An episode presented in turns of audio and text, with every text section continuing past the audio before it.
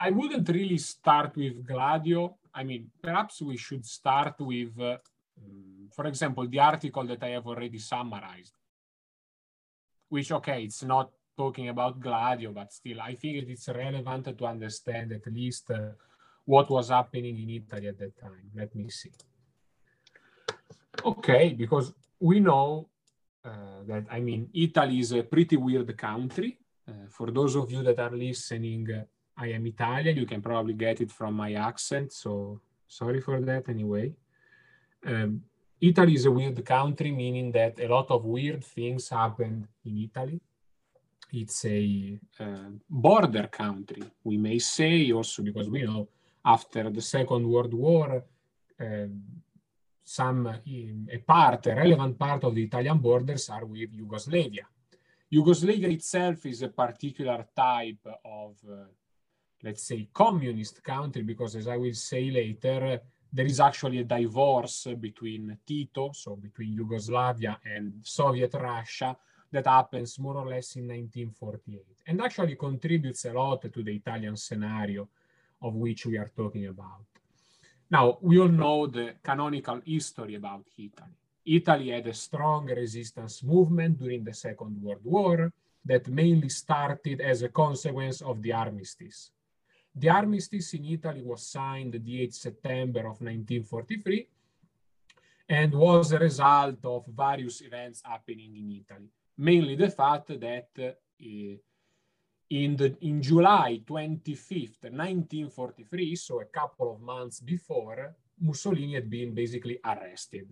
That is, uh, the king uh, basically recognized that his uh, Mussolini's government, I mean, we can call it government, it was a dictatorship, but okay, let's assume it is a government, was failing. Failing because uh, in uh, July, in June 1943, the Americans started to invade Sicily and south of Italy. So clearly, Italy was in danger from this point of view. And also, we know the effort on the, um, ongoing for the Second World War was not as planned by Mussolini. We had plenty of deaths, no relevant military conquests. I mean, the only thing we were able to achieve was part of the south of France and part of Greece, but only with the aid of German troops. I mean, our army was not uh, the best in the world.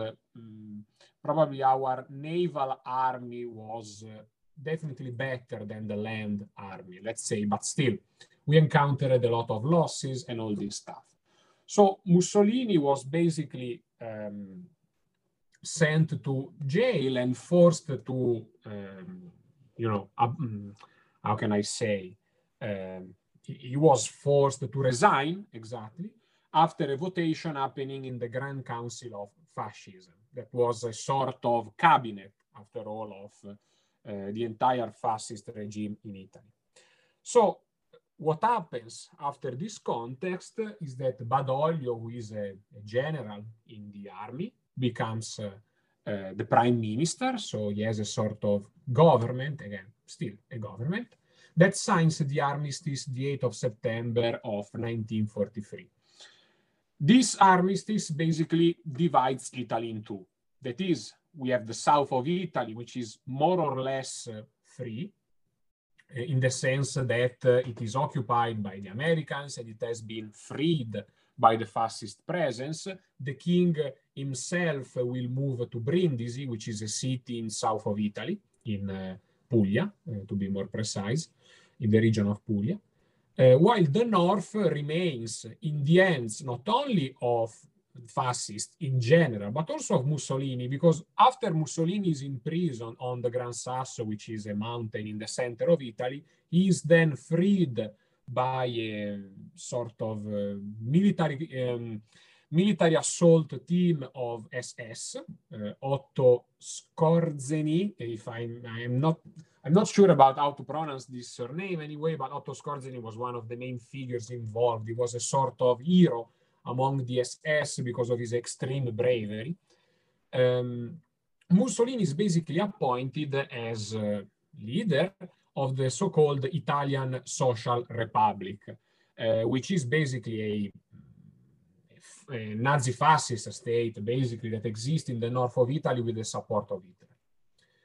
So the resistance is mainly active in the center and north part of Italy, because this is where the real fighting is. Also because the Americans that are able to gradually move up in Italy get stuck at a point which is the so-called linea gotica, so the Gothic line, basically a, border between freed Italy and the uh, and the RSI, so the Repubblica Sociale Italiana, so the state led by Mussolini, and this line is extremely difficult to cross.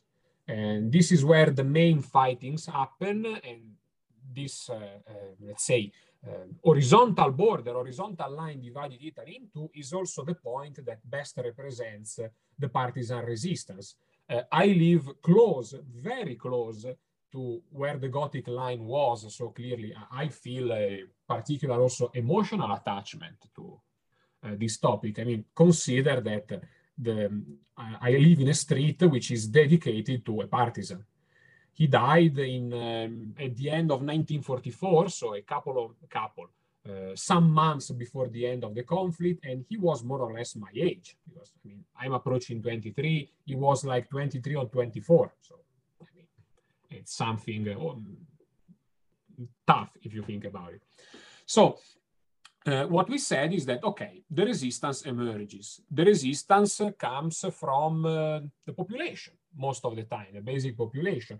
Of course, we have members of the army, sometimes those that, for example, uh, resist to being, um, let's say, um, uh, drafted by the regular RSI army. Some refuse to contribute. Some becomes deserters, of course, but also members of the civil population actually decide to uh, emerge. Also consider that most of them were doing a political activity during the fascist regime, and this political activity was clearly done in a clandestine way, in an illegal way. They were socialist. They were uh, Catholics sometimes, and most of the times, this is the, the interesting part, they were actually communists. So we don't have to forget that even though a lot of different forces actually contributed to the resistance movement, the vast majority, I would say, uh, uh, surely above 50%, but probably up to 60%, was made by Italian communists. Women and men, of course. This is also another important piece of information. Now, the events, uh, as we know, go as follows. By the 25th of April of 1945, Italy is definitely freed. Generally, um, the, this date, which in Italy is known as the Liberation Date, coincides, if I remember correctly, with the day in which Milan is freed, also because Milan is uh, the most important city in North Italy, and it's also one um, of the cities much closer to the northern borders of Italy. The idea is that basically once you have freed it, uh, the rest of Italy, you, you give it for free, basically. Uh, I mean, it's done. Um, so uh, Italy is freed and uh, a government needs to be created. We know in a, by going from 1945 to 1948, a lot of things happen we decide to transform the kingdom of Italy, because Italy was still a kingdom even under the fascist regime. We decided to transform it in a republic. We do a referendum, uh, and so re uh, republic against monarchy, and republic wins, uh, a 60-40 more or less. What is important to say about this referendum are two things. One that is evident, crystal clear, the other one that is a rumor so, I mean, I don't know how reliable that is, but I mean, we can say it just for the sake of having fun.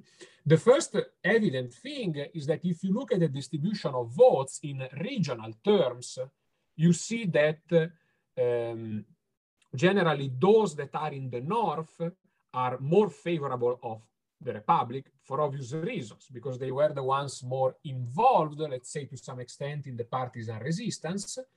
If you look at the votes received by the monarchy, they are stronger in the south. In some regions in the south, you also see that monarchy, in terms of preferences, is above 50%. Of course, this is different and needs to be clarified about saying that, uh, oh, Southerners supported the monarchy and all of that. The, the story is much more complicated. We should consider that even though the South was mainly freed by the Americans, there were spontaneous resistance movements for example, happening in specific cities. The cities of Naples, which is the, the biggest city in South Italy, was freed by its uh, citizens who acted exactly as partisans did in the north. So um, they were uh, some of them communists, socialists, etc., etc., and they freed against uh, the fascists. So it needs to be clarified that also resistance existed in the south the war perhaps contributed to divide politically Italy a little bit, still because you see that after the war, the neo-fascist party, the MSI, the Italian Social Movement, or Movimento Sociale Italiano, if we say it in Italian, gained the majority of its votes in the South. But, uh, okay, that's the end of the story. The second thing about the referendum is that uh, someone claims, I don't know with what evidence, uh, that actually uh, the votation was, uh, there have been frauds ongoing. So someone uh, made these frauds in order for the Republic to prevail. So it was rigged. Basically, the, there's a claim that the election was rigged. Yeah, exactly. The, there is this claim, again, I would say it's a rumor, uh, also because I don't know which type of evidence you can actually find about it. But anyway, what we see is exactly that uh, some, claim that you know someone made the republic win. Of course, if this rumor comes from neo-monarchist, it's complete bullshit. Obviously, it's complete BS. Uh, but again, I don't know. It's just a rumor, something that uh, when you study uh, you know, history in high school, someone always uh, points this out. You know, the professor perhaps says, ah, you know, someone had said that probably the, the election was rigged, the referendum was rigged. But anyway, doesn't really matter. The Republic wins. The next important step is, uh, well, the approval of our constitution that, I mean, it's important for Italians. we are sometimes uh, overindulgent, let's say, or too much um, showing an, um, let's say, an emotional contact, relationship with this constitution, because sometimes we claim it's the best constitution in the world, which I mean, um, I don't really know, because also in, in, the constitution, clearly, if you read it, you see that it has been the um, let's say, a compromise, of course, because uh, our constitutional assembly was mainly formed by those who won the resistance. I think that also some minority seats uh, were given also to, not fascists, of course, but perhaps to some monarchists, perhaps, but just, I mean, minority seats, just for, you know, let them show up. Uh, also because anyway, yeah, it should be said that among the resistance, uh, there were some monarchist members that saw Mussolini as a traitor, as someone who had uh, basically put dirt on the monarchy. For them, the monarchy was something noble. Wait a second, because Arturo wants to get out. Sorry. Yeah, no problem. Arturo, dove vai? Okay. Okay. Sometimes I mean, he, wants to eat. So, uh, as I was saying, instead of the Constitutional Assembly, clearly there are some equilibria that needs to be respected. Uh, these equilibria are defined basically on uh, uh, what happened during the war. Because, of course, uh, so far, uh, there have been no elections in Italy, if I remember correctly. The first elections that are done in Italy after the referendum are the administrative ones, at which, in which the Communist and the Socialist Party gain a lot of votes, which is why they will ally in 1948 for the political elections.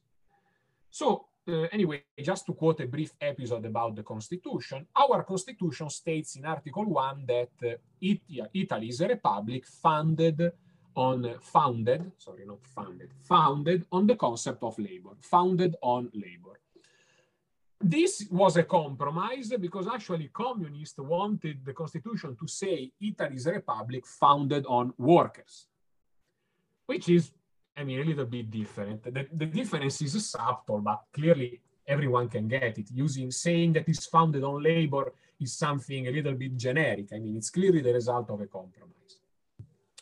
So what happens in Italy, of course, is that elections are approaching in 1948. And as we said, the, the Italian communist and the socialist one decide to form together a popular front. They choose uh, to use as a symbol in this popular front the face of Giuseppe Garibaldi. Giuseppe Garibaldi is uh, an hero of our, uh, I don't know how to say it in English, uh, we the call unification. Right, the unification of Italy. Yeah, exactly, which is the Uh-huh. period in which Italy is basically unified. So 1861.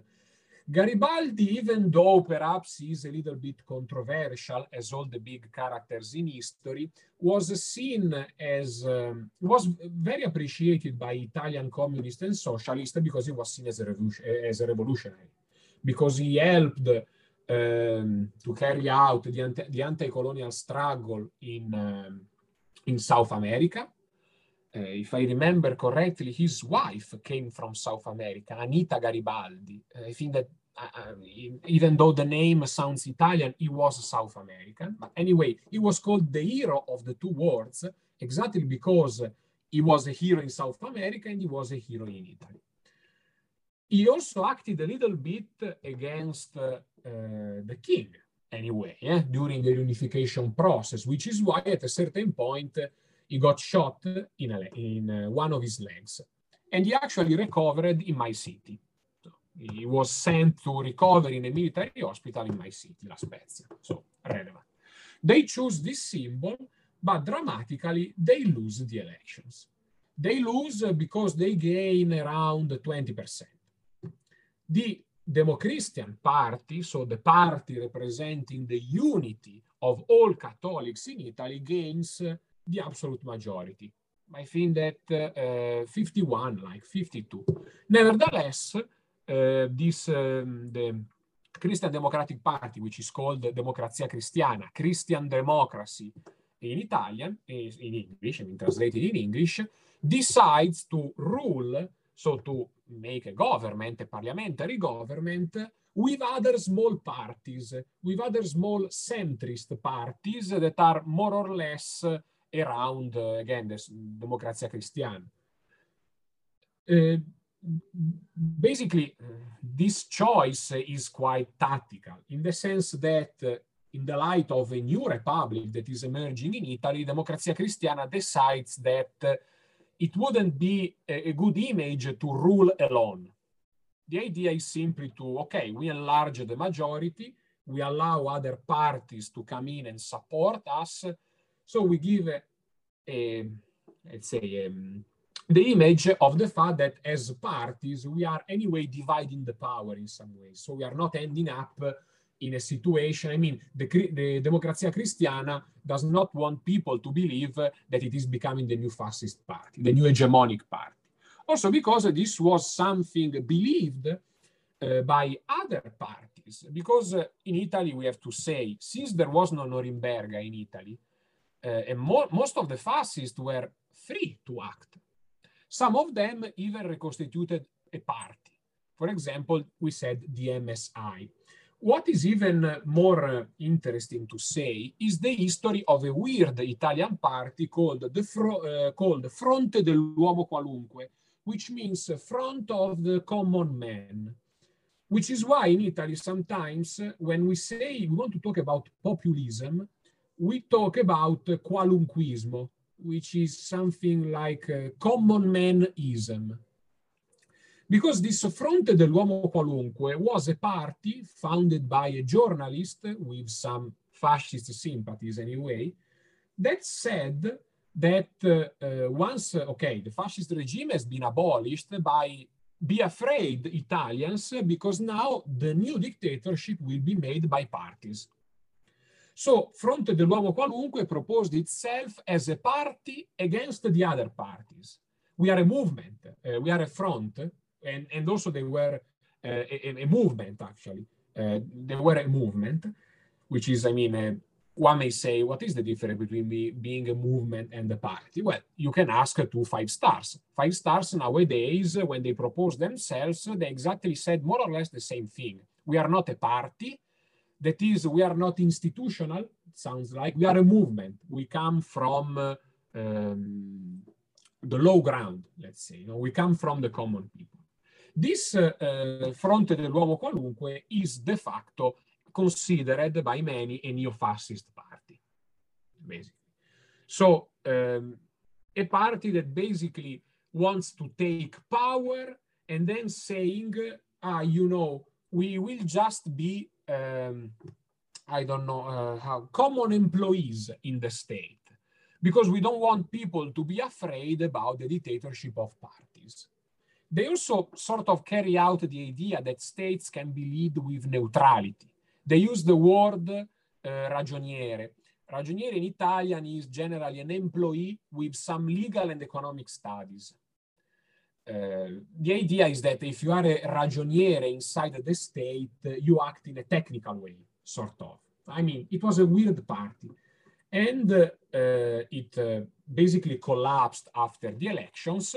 What is relevant to say is that one of the followers of this party, Antonio Pallante, who is still alive nowadays, in 1948 tried to shoot Togliatti.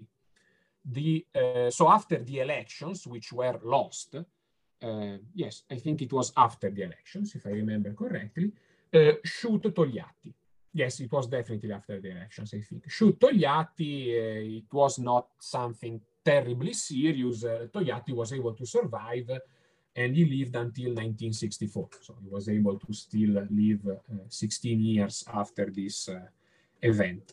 Now, going back to our story, so the main story is okay, but what happens in Italy at the time? Why between 1945 uh, and 1948 we don't see a revolution happen in Italy, an insurrection? Because the partisans may have had the power to do so. Clearly, Italian partisans had weapons. Weapons that were taken from the fascist army that were gradually, let's say, conquered and captured, clearly, but also armies that were given by the Allies, by the Americans or by the English, uh, by the British people. In particular, a weapon that was really appreciated by the Italian partisans was the Sten, I think it's called. I think it was like a sort of uh, um, a chain gun, uh, you know, mitraglia, uh, chain gun. Yes, something like that. It, it, it was automatic, I think. This was made the difference. So it was relatively easy to use and uh, it was very appreciated. Of course, once the war is finished, uh, authorities start to say, ah, okay, partisans, but you are not regular soldiers after all. But the war is ended, you should give us back the weapons. Of course, this did not happen. We have evidence that only a small fraction of weapons was uh, given back to its, let's say, legitimate owners. The vast majority of it disappeared in Italy. And uh, the communists themselves had an interest in hiding these arms, these weapons. In Italy, we have the story that when the communists started to build their, uh, let's say, uh, we, we call them sezioni, so sections around Italy. In every village, there was a section of the Communist Party, so a small house representing the Communist Party uh, inside the, the, the weapons were buried in the walls of, the, of these houses. So, you know, in case of war, in case of insurrection, you can take the weapons and you destroy the walls, so you have the weapons. And uh, this and was what, clearly, yeah. What was the, you taught me the word for that. Uh, I remember you told me the yeah, Italian the word, word for the it. verb meaning uh, tear down the walls is smurare which is the opposite of murare, because when uh-huh. you murare something, it means that you are putting uh, something behind the wall. You know, for example, a, locker, no? Um, a, a cavò. Cavò, murare in the wall. Of course, smurare, so putting an S in front of the verb means doing the opposite. So taking something out of the wall. So destroying the wall and taking it back. And this is what was done with weapons as an example. Now, of course, this, uh, this event actually never happened. We know that in Italy there has never been an insurrection, but anyway, there was the fear that something like that may have happened. In particular, this uh, uh, fear uh, was mainly coming, of course, from the, let's say, the Italian secret services and also by some different American reports that were written on the state of events in Italy. Because clearly there was uh, the uh, fear that such an event could happen. Because again, partisans, of, at the end of the day, they were parts of the civil population. But during the war, they all received some form of training. They know how to deal with a weapon. They had some guerrilla tactics a little bit. So perhaps they are not exactly like soldiers, but they are very similar to this condition. So they can create problems if they want, which is what happened, for example, in Milan after the war. Uh, some partisans continued to act.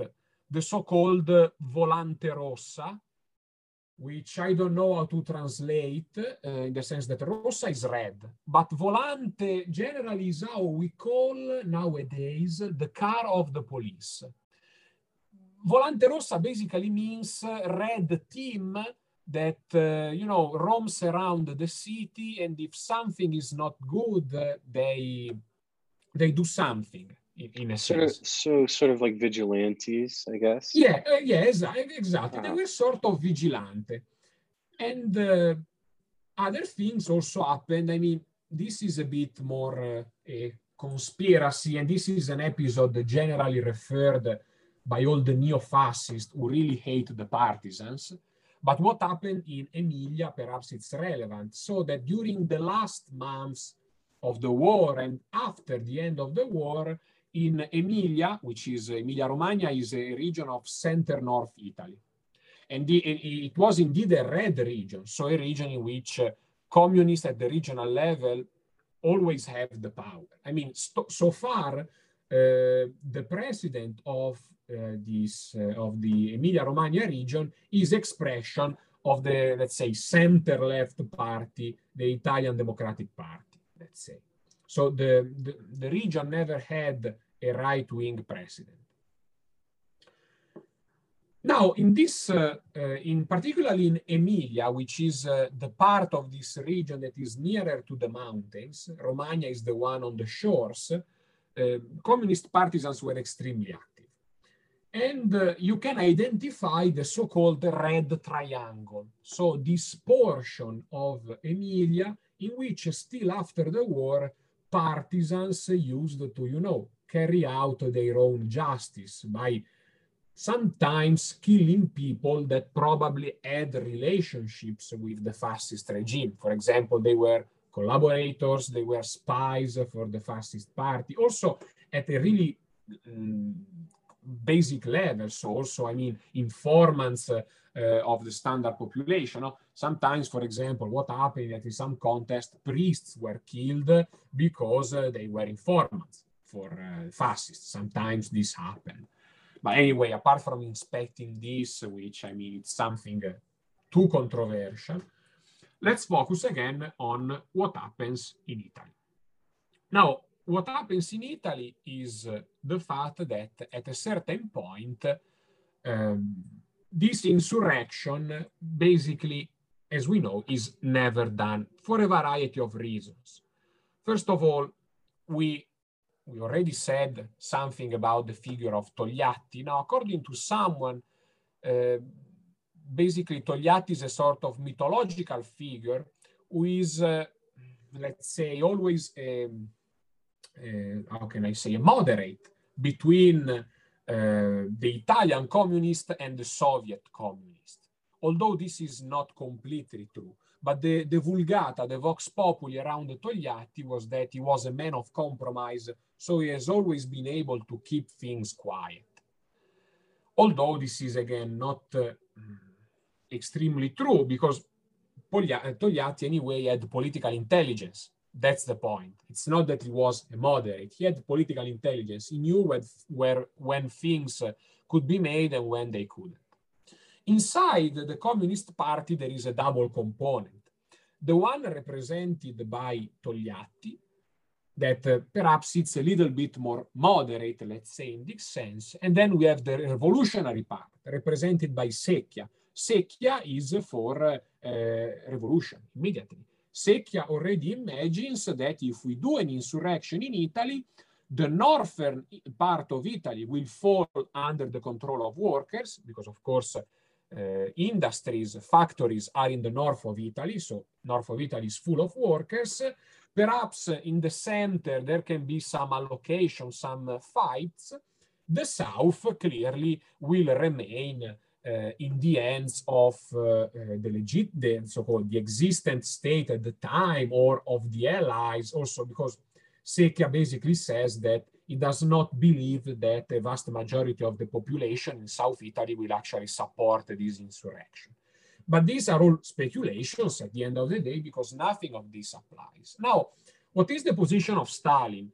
Well, Stalin is a little bit ambiguous on this in the sense that he wants to be the one dictating, clearly. Whatever happens in Italy must come from his orders. Togliatti and Secchia do not have the power to act independently on Stalin. Clearly, after the Second World War, uh, the equilibria is that Eastern Europe is directly under the control of the Soviet Union, but all the communist parties that arise in Western Europe must follow as well the orders of Stalin. So this, uh, this is already part of the problem to some sense. These parties, for example, the Communist Party, are important, definitely in Italy. Uh, the Italian Communist Party was the most important communist party in Western Europe, and I would say in the Western world in general, but nevertheless, it was never able to achieve power. So the problem was how do we put these parties into uh, power? Now, before the elections already, uh, the, uh, the idea was that, okay, Stalin gives the orders. Now, the orders of Stalin are to see what happens, in the sense that we have to respect the Yalta Agreement. So we have to respect uh, this division of the world. Now, the pivotal, the pivotal events here are two. The Greek civil war and the relationship with Yugoslavia.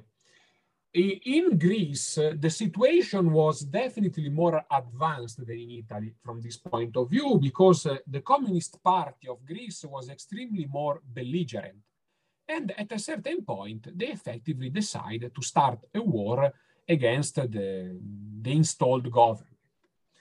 Now, also here, the common uh, historiography on the topic tells us that Soviet, the Soviet Union never intervened in the conflict, which is not true, because for uh, uh Stalin, it was uh, mm, a sort of experiment to some extent, no?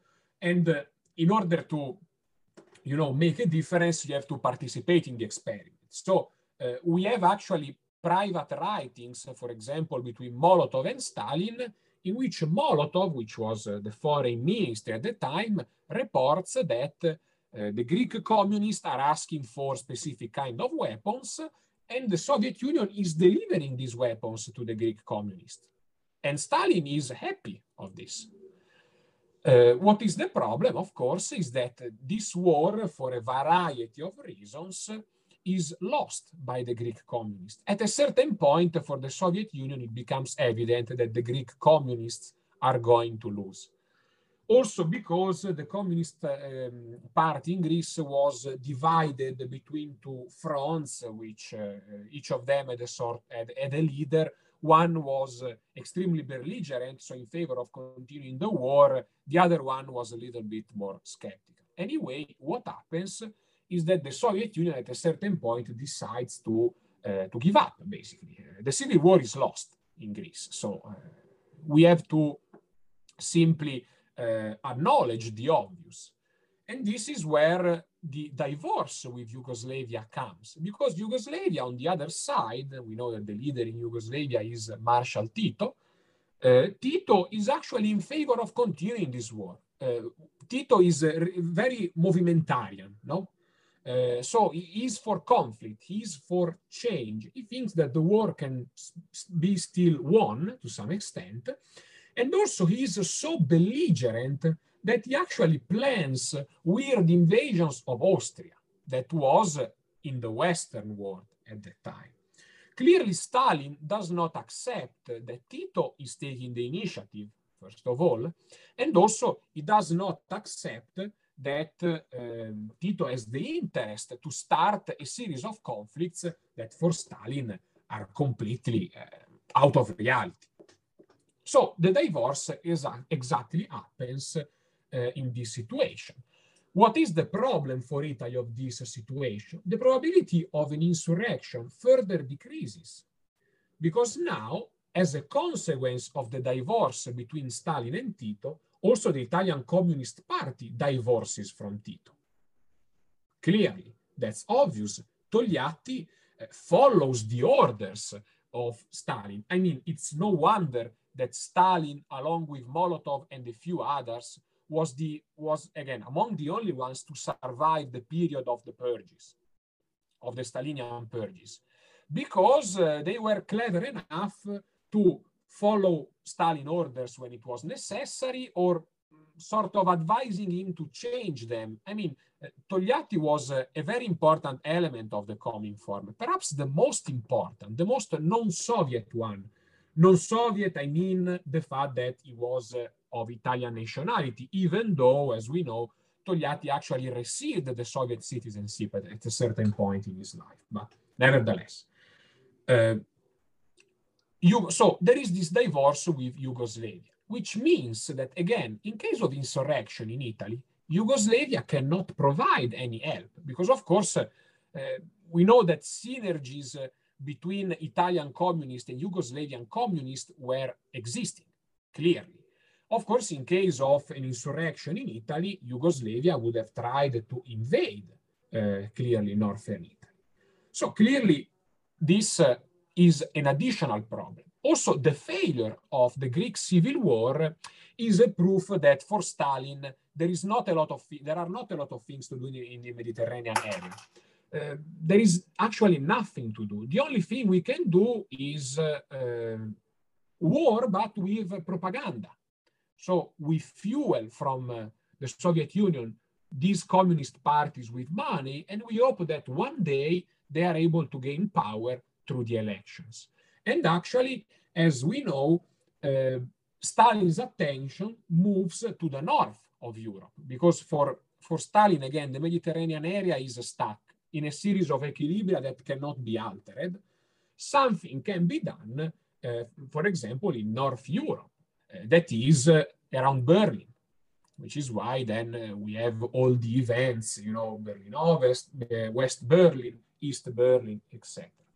Of course, in Italy, after the failure, because it is actually a failure of the uh, Popular Front in the general elections of 1948, it is decided that at this point, uh, the, the, an insurrection is, uh, I mean, completely impossible. There is no other um, pra uh, practical way apart from waiting and see. So this is Stalin policy in Italy.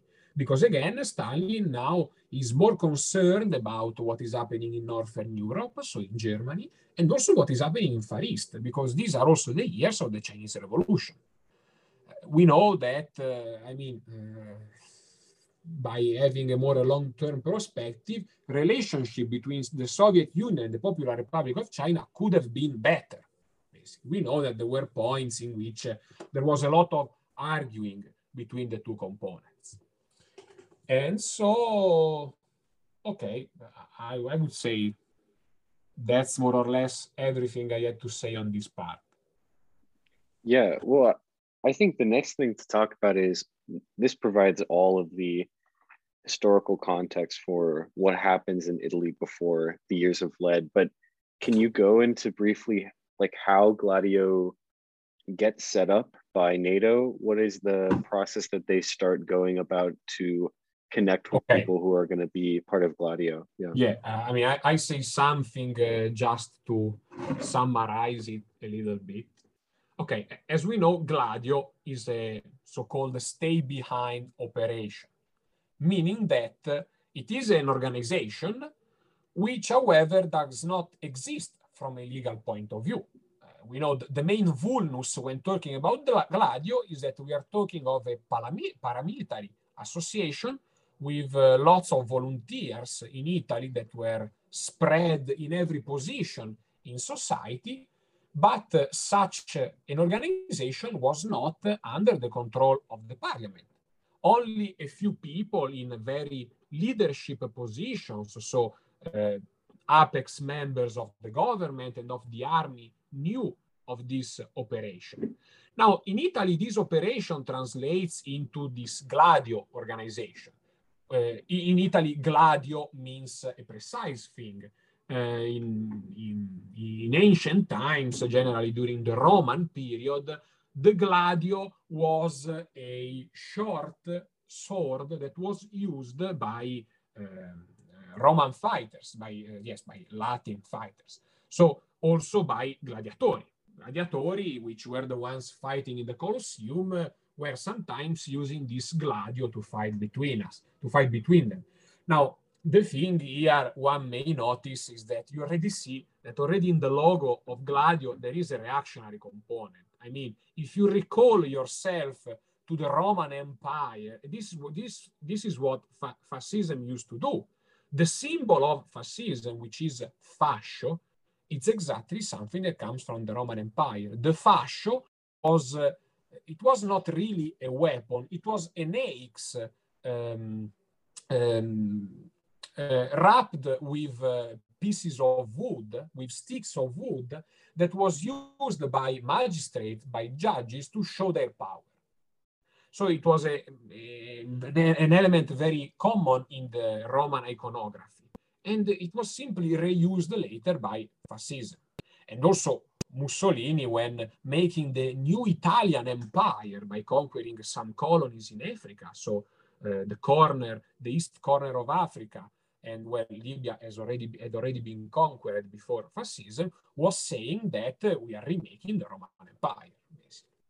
So already Gladio, let's say, is sort of recalling this uh, past. So you may say that is reactionary already from the starting point. Already, uh, even though, as Cossiga noted, the um, the symbol, the international symbol of all these stay behind operations that were created in Europe was actually a owl not a Gladio. Gladio was only the Italian version, let's say. I don't know the symbol in other countries, but the overall international symbol was the symbol of the owl, which, uh, I mean, to me recalls uh, an intelligence operation, no? Because the owl, uh, also in the words of Hegel, what is the role of the owl? The owl comes at the end of the period and applies the philosophy of history.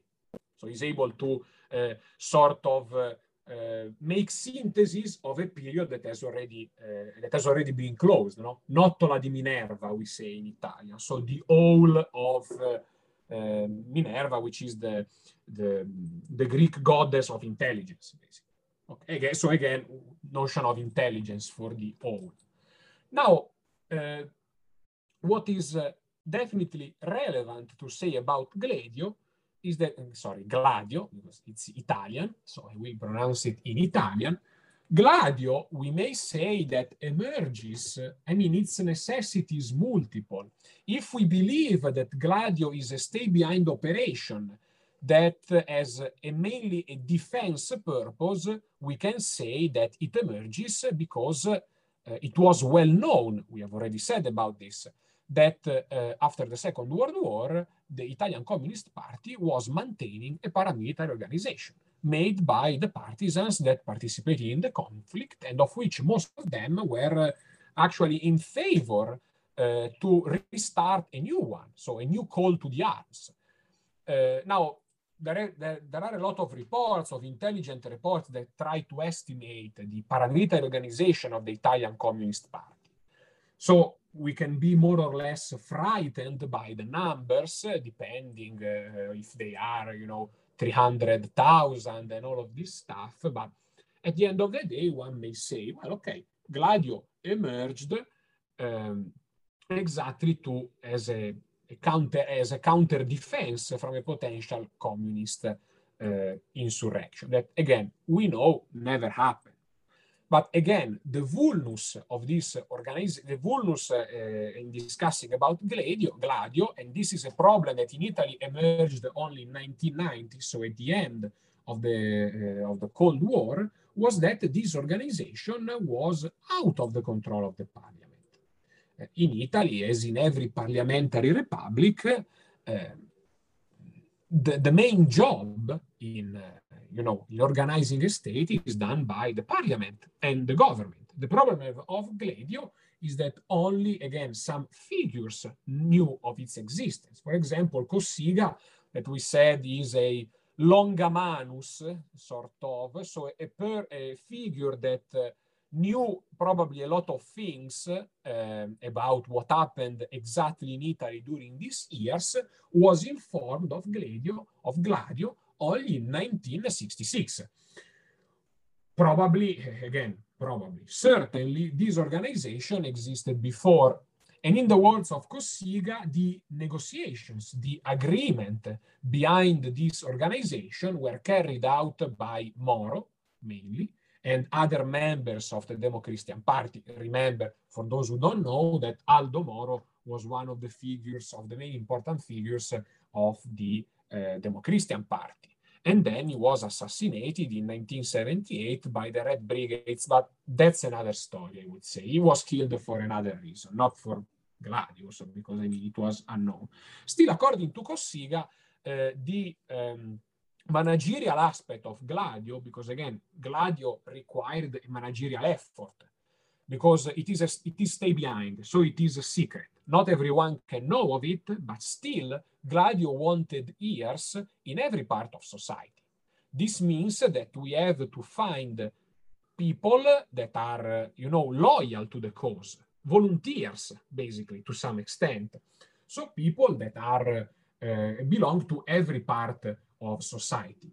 Uh, according still to the reconstruction made by Cossiga, and I underline reconstruction made by Cossiga because again, one may actually doubt this source to be reliable, the managerial aspects um, of Gladio would have been managed, so let's say uh, made by Enrico Mattei. Now, Enrico Mattei is another important historical figure. Uh, hundreds of books have been written on him. Here we just say the basics about him. Enrico Mattei is a partisan. He's actually a sort of uh, partisan officer to some extent.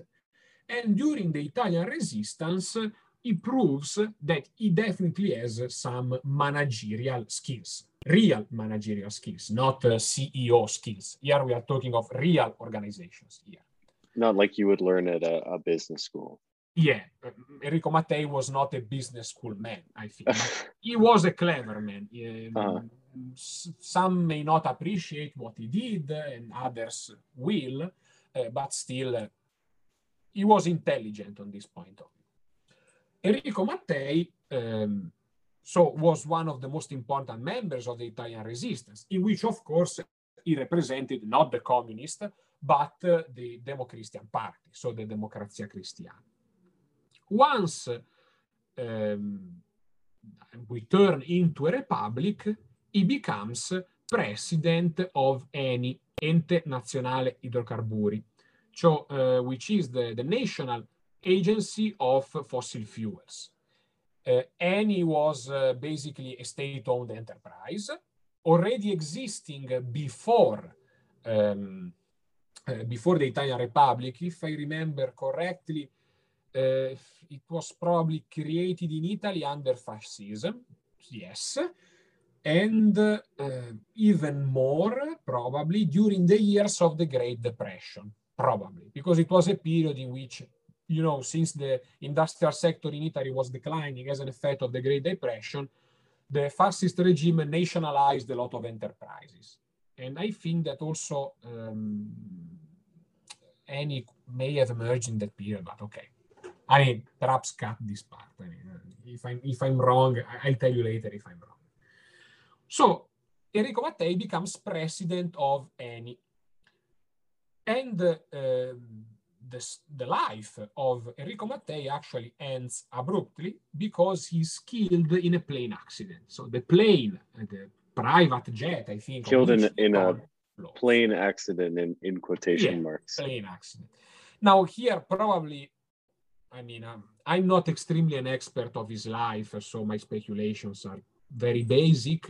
But you know, the common uh, things that are said on the topic is that he was able, with uh, again some maneuvers, to move war against the uh, Seven Sisters.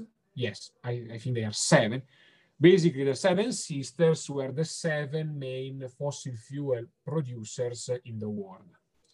Moving war to this uh, cartel basically meant a lot, particularly not only in economic terms, but also in geopolitical terms. Because also remember that uh, mm, Italy, as the central country of the Mediterranean, also had powerful relationships with Middle East countries and also North African countries. So here a lot of interests overlap. It's also very difficult from a geopo geopolitical point of view to discuss all of them. It's very complex. Anyway, someone says that Enrico Mattei was taken out of the picture exactly because, uh, again, he moved the war to the Seven Sisters. Now, how do we know of Gladio?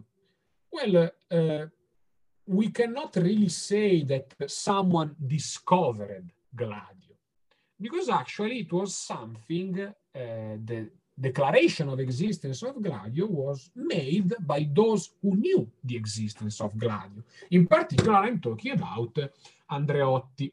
Who is Andreotti? Well, Andreotti is another leader because uh, this party had many leaders also in um, contemporarily uh, of the Democristian Party. Again, Andreotti represents the right wing of the Democristian Party. The Democristian Party, we can say it is a truly centrist party because the idea when making it after the Second World War was we want a party that speaks with the Vatican, first of all, because it represents the unity of all uh, Catholic citizens in Italy. And of course, you can imagine how much power had Catholicism in Italy. I mean, the Pope is in Rome, not in Paris. So clearly this played a role. In this big picture, Andreotti, who was many times uh, Ministry uh, of Defense, uh, also of Internal Affairs, I think, he and also of uh, mm, Foreign, yes. Uh, he was also, again, Prime Minister. He was uh, very close to become President of the Republic, but things were changing too much at the time because of you know the end of the cold war of the cold war and Cossiga was preferred to him actually. Uh, and then another point is uh, the fact that uh, again Andreotti is considered in Italy an extremely I mean intellectual clever politician with a lot of dark sides. He was involved in a lot of stuff. And since uh, he died um, around 10 years ago, more or less, uh, well, probably, um, I mean, most of his secrets are buried with him. In 1990, uh, during a declaration in mm, at the Chamber of Representatives, um, Andreotti, who is at the time Prime Minister, if I remember correctly, um, declares the existence of Gladio for a very simple reason, not because he has been forced to. Partially, there were some investigations, but still, uh, these investigations uh, could have been simply stopped by not allowing them to see the archives, because clearly the archives of Gladio, of Gladio were off limits for everyone. Nevertheless, Andreotti understands that there is no point anymore in keeping the existence of Gladio secret for a very simple reason, because its purpose has ended. The Cold War has stopped. Soviet Russia does not exist anymore. The, the probability of a communist insurrection was already terribly low um, after 1948, for what we said, basically, but still there were uh, problems. You wanted even to avoid the regular Communist Party to take power democratically. So clearly, what happened in the elections of 1976, where the Communist Party gained a third of the votes, was a frightening signal for uh, you know the geopolitical equilibria in Italy. So Andreotti reveals frankly that this, uh, uh, let's say, um, institution, where this stay behind operation exists, and now it's basically time to dismantle it again because its historical uh, purpose has ended. There is no further reason in still practicing it. Now, uh, at the time, again, investigations are carried out by some Italian judges, and Andreotti basically allows them to use the archives of Gladio. Again, uh, of Gladio. Again, there is no point in keeping this a secret, so uh, we can speak of it frankly now. Um, this was a sign among many others, and this is something also interesting to discuss, of how the political system was basically collapsing in Italy. Andreotti basically declared it because uh, he understood that Gladio was one of the main things we had to get rid of, meaning that the system was declining. Uh, the horizon for Italy was dramatic under every point of view, in the sense that, uh, again, the Cold War ended. So, I mean, the Cold War in Italy coincided with a phase of, uh, you know, prosperity to some extent, also because, I mean, also the Demo also, also the Demo-Christian Party, I mean, they received clearly a lot of money by the Americans. There is no doubt about it. Most of their illegal funds coming from come from the US, also because the Demo-Christian Party was the main reference for uh, the US allies, so for the allies. But also, again, Andreotti understood that uh, everything would have changed in a couple of years. Uh, for example, the Communist Party, so a long, uh, the long existing rival, was uh, was not existing anymore. I mean, in, in if I remember correctly, the the step with which we moved from the Italian Communist Party to the Democratic Party of the Left, Partito Democratico della Sinistra, PDS, was exactly in 1991. So after a little bit the fall of the Soviet Union, if I remember correctly again. But uh, the point here is that Andreotti saw that things were declining. Also with Mani Pulite, so the all a season um, started starting in 1992 of political processes against past political leaders and anyway members of the so-called managerial and ruling class in Italy, it was clear that the political system that exists and flourished in Italy in the last 50 years was declining. So it was time to get rid of uh, the dirt under the carpet, basically. I think that this is what uh, uh, Andreotti understood at a certain point. Anyway, weird things would have continued to happen anyway, because still the interactions, for example, with mafia were still relevant. Consider, for example, what happened between 92 and 93 in, uh, sorry, 1992 and 1993 in Sicily, where two very well-known judges Falcone and Borsellino were killed by, uh, by mafia men in explosions, so uh, terrible explosions. Um, so still in Italy, there was still an ongoing shock on this phase. And again, when you sum up to this, the political earthquake that was happening at the time, you see that Italy was moving, which is why we say that we were moving from the First Republic to the Second Republic although there was no relevant constitutional change, because this is generally how you name republics. In France, we are now at the Fifth Republic, I think, but because there have been changes in the constitution. In Italy, this is more a journalistic uh, political definition instead of a legal one, because you can see clearly that in Italy, between 1989 and 1994, all the main characters, and I mean parties, in the political parliament changed dramatically. The, again, the Italian Communist Party became uh, the Democratic Party of the left. So, um, with an ambiguous identity. They were not anymore communists. They were not socialists in the Italian sense of the term, which was a negative sense. They were not social democrats. Weird things.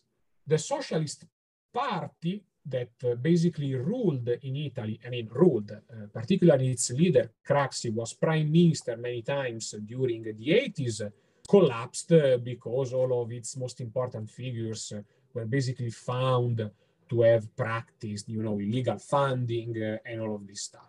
Craxi himself actually escaped from Italy. He lived as an exile in Hammamet, which is in Tunisia, I think, until the end of his days. He never came back to Italy. As soon as he knew that investigations were starting on him, he decided to left Italy. Also because to leave Italy. Also, he was afraid of jail, uh, also because probably, well, he didn't want to spend his last days in jail, as probably uh, most of us. I mean, who does want to go to jail? And also because at the time uh, in jail, some of uh, the main um, figures, let's say, that were accused by the judges at the time actually committed suicide. Here, probably there is no conspiracy behind. Simply, these people understood that this was the end of their lives, and probably the, the conditions that they experienced in jail were so tough that uh, at a certain point they decided to take their life, basically, so to kill themselves. Craxi didn't want to make a similar end. Also because uh, he was also mm, I think that he already suffered at the time of diabetes. And this is how he died, actually. He died of diabetes, uh, of diabetes then. Anyway, again, we see that in five years, parties collapse. The Christian Democratic Party splits into different of its souls.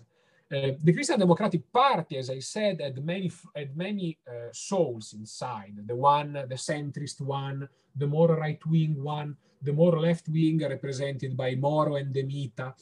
But anyway, they stayed together uh, through, you know, all the typical politics make of compromise balances and counterbalances. I mean, if you think about it in perspective, keeping together such a party, such different souls for 50 years uh, was probably a political masterpiece, which is why, as uh, the First Republic starts to fall, the Christian Democratic Party force splits immediately. Uh, so there are immediately, well, uh, it's an ongoing process, but still, uh, its consensus among the population was eroded dramatically. Because in the north, Lega Nord was emerging so the party that we now know as uh, Lega per Salvini Premier, so the league, the league for Salvini as prime minister, emerged at a time with really different purposes, with really different messages, but was able to erode a consistent part of the Catholic uh, consensus that uh, the Demochristian Party had in, uh, in northern regions. And also, I mean, they were able to maintain their votes in the south, but in the, the South also see a rise of the neo-fascists that were now more politically legitimated because there has always been in the First Republic a so-called conventio ad excludendum, which is a Latin formula to say that uh, although the neo-fascist party, the MSI, was in the parliament, there was an agreement tacit between all other parties in not allowing the MSI to take part in the government.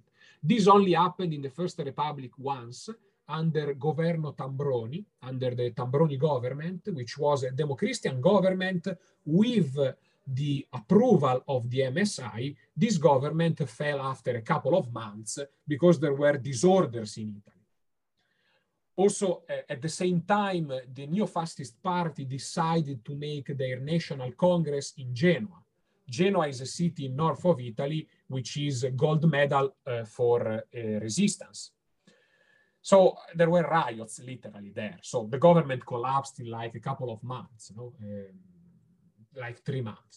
So the neo-fascists under the newborn Second Republic were more legitimate First of all, because they started to change their shape. The new secretary is, uh, oh, I'm totally getting out of the argument anyway. I'm not talking about Gladio now, sorry. No, no, it's perfectly fine to hear. Okay, if, if you want, I, I continue, otherwise I stop.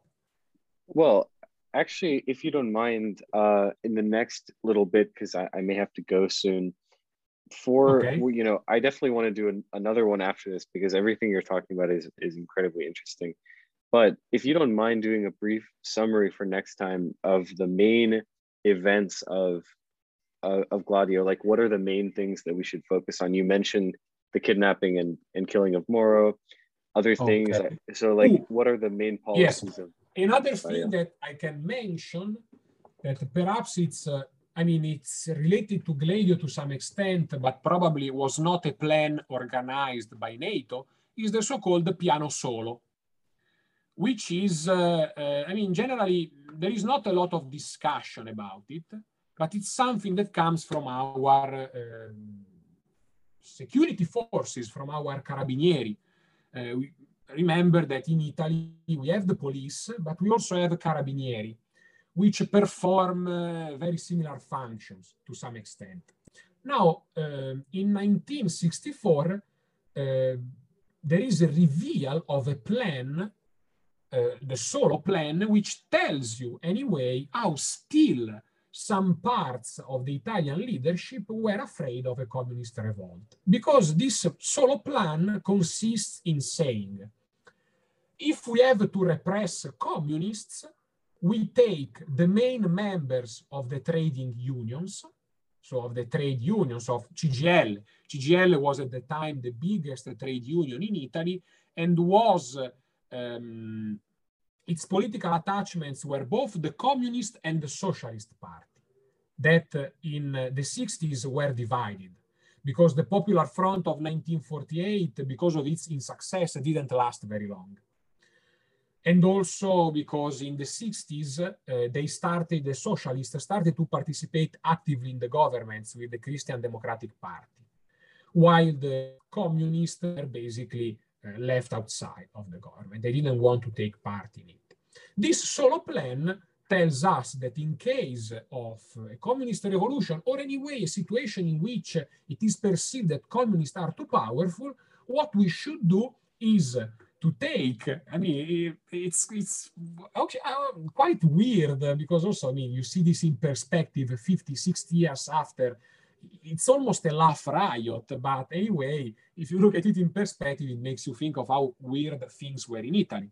This solo plan stated that we take the main leaders of the trade unions, so this CGIL, we take the most, let's say again, important leaders of the Communist Party, and we deport them to Sardinia.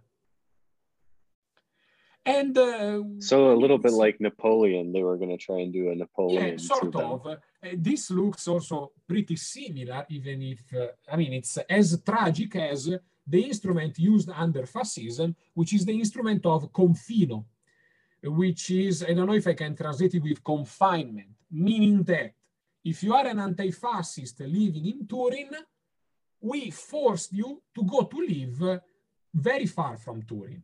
You go to live in center Italy, in South Italy, perhaps even uh, we can, I mean, confinement most of the time means uh, meant imprisoning, imprisonment in some specific islands, for example, Ventotene. Uh, so this means uh, since uh, I mean, as, as humans, we are social beings, particularly if we are political political beings, we uh, we leave you in a place with no one else, or in, in which you are also under some form of informal surveillance. So we are sure that you don't continue anymore with your political activity. This was very similar to this instrument of the solo plan the solo plan uh, was revealed, I think, by some journalists. Anyway, there was an escape of uh, uh, news, so this we became aware of this plan in some way. anyway, I mean, of course, it was never applied, but anyway, it tells you that still in 1964, uh, vertices of the government and of our military forces, anyway, were still concerned about it what happens?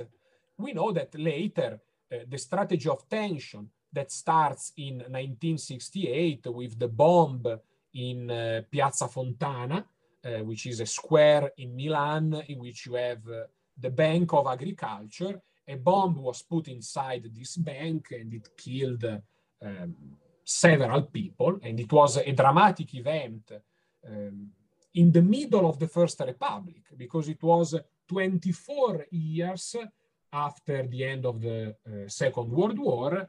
And if you do 1969 plus uh, 24, uh, well, you get basically the end of the First Republic because you get 1993 which so it's a sort of pivotal event at the center of the First Republic. this event uh, inaugurates the strategy of tension, of course, but what happens after with the so-called uh, golpe borghese is even worse, perhaps. Now, of course, we don't know if there was a direct involvement of Gladio, although it is probable that there was a link, and I will later say why. Uh, what is the, uh, the golpe borghese and who is Borghese? Now, Borghese, in Italy known as the Black Prince, was a fundamental member, uh, let's say, of the fascist elite. He was uh, mainly a fighter. In particular, he was the, the, the leader of the so-called Decima MAS, which means 10th Mass, where Mass is not M-A-S-S, but it's M-A-S, an acronym that in Italian refers to a particular unit, an elite unit of soldiers. These soldiers were naval soldiers. In Italy, we call them incursori, and uh, this corp uh, still exists, although with a different name, of course. I mean, now, if you say that you like the 10th Mass, uh, it's apology of fascism in Italy, more or less even though it's not completely true because it once right. happened that I saw someone in uh, one of the villages near my house wearing a t-shirt of the 10th mass. Nothing happened to him. No one uh, threw a bottle at him although i would have seen it as legitimate so this guy was you know because they say um, ah but you know i like the military history so that's why I like the Decima MAS, the 10th Mass. No, yeah, it's like it's those like, who collect yeah. uh, Nazi memorabilia right or, or confederate like yeah. it others are nazi right and, and people who connect yeah. collect the confederate memorabilia and say exactly. they're military historians exactly. but and, it, uh, so this it, yeah yeah i wanted to ask he, he just to add he also participated in the invasion of ethiopia as well under mussolini yes ah, okay uh-huh. i didn't know that but okay it's completely understandable because again he was a, a, a, an important member of uh, the military forces. He was the leader of this 10th Mass, and after the armistice, he was recruiting in the military harbor in my hometown. So, I mean, a lot of things happen in my hometown. Now, Borghese, um, of course, after the uh, Second World War, is in contact with the neo-fascist party. I think that uh, for a certain period of time, a very brief one, is also the honorary president of the party. Although I don't think he is never he, he does never enter in the parliament. Anyway, uh, in uh, 1971, so at the beginning of the 70s, he tries a golpe. Now, this golpe in Italy sometimes sounds like a joke, also because the main uh-huh. military support of this golpe would have been the Forestal Guard, which uh, so I mean, so like the like the border uh the Forest Service something like that. Yeah, like they the protect the woods. Service. Yeah. So ones, it's like the the park service people basically trying exactly. to do a coup. Yeah, exactly. yeah, okay. Which now in Italy does not exist anymore because since a couple of years uh, ago they are now part of Carabinieri. So now you have uh, forest carabinieri, basically, forest service carabinieri, carabinieri forestali. Now, this uh, um, group, let's say, uh, starts, uh, I mean, the idea is we start a golpe, somehow we are able to overthrow the government. Also consider that, again, we are in a period of strategy of tension. So clearly the government has problems in terms of public order I mean, the 68 was still ongoing, uh, strikes, uh, the bomb of 1979 and all its aftermath, the death of Pinelli, uh, the emergence of the first uh, groups, uh, let's say, uh, of communist armed groups like Lotta Continua, as an example, were the ones probably killing Commissar Calabresi, which was accused of having caused or at least not avoided the death of Pinelli, which was an anarchist held responsible of the bomb in Piazza, in Piazza Fontana. Of course, he was not the responsible. Probably the responsibles, you can find them among the, uh, the far right, not the uh, the far left and not by anarchists, of course. Right. And just to go just to go for a brief second more into the Piazza Fontana bombing. So this is 1969 yes. uh, two bombs set off in in Milan and Rome, or three bombs, I suppose. And and so you're saying basically it's a it's a Gladio operation for the most part. Well, I don't know if we can say this. I mean that it's difficult, and I mean also the problem is that you probably have no evidence on this what we can say anyway is that the strategy of tension, whoever tried it, and also whoever give, gave the logistic support to do it, uh, was with the intention of destabilizing a country that was not uh, already really stable. Because, I mean, the 60s were a golden age for Italy, but we are out of the 60s now. We are in the 70s with an economic crisis approaching, stagflation, and all of the rest which produced additional problems in Italy, economic problems, eh, but still problems. I mean, uh, we are Marxists, so we give importance to these problems. Then, of course, it depends how they are framed, of course. Uh, but anyway, the idea was we destabilize the government so we can, um, you know, push for more authoritarian solutions. This was the idea. The Golpe Borghese probably places inside this uh, strategy because it should have been i mean uh, it depends how you read it as the sort of apex. I mean it's it's a golpe. It's a way in which we say okay we get rid of the democratically elected government we do something new.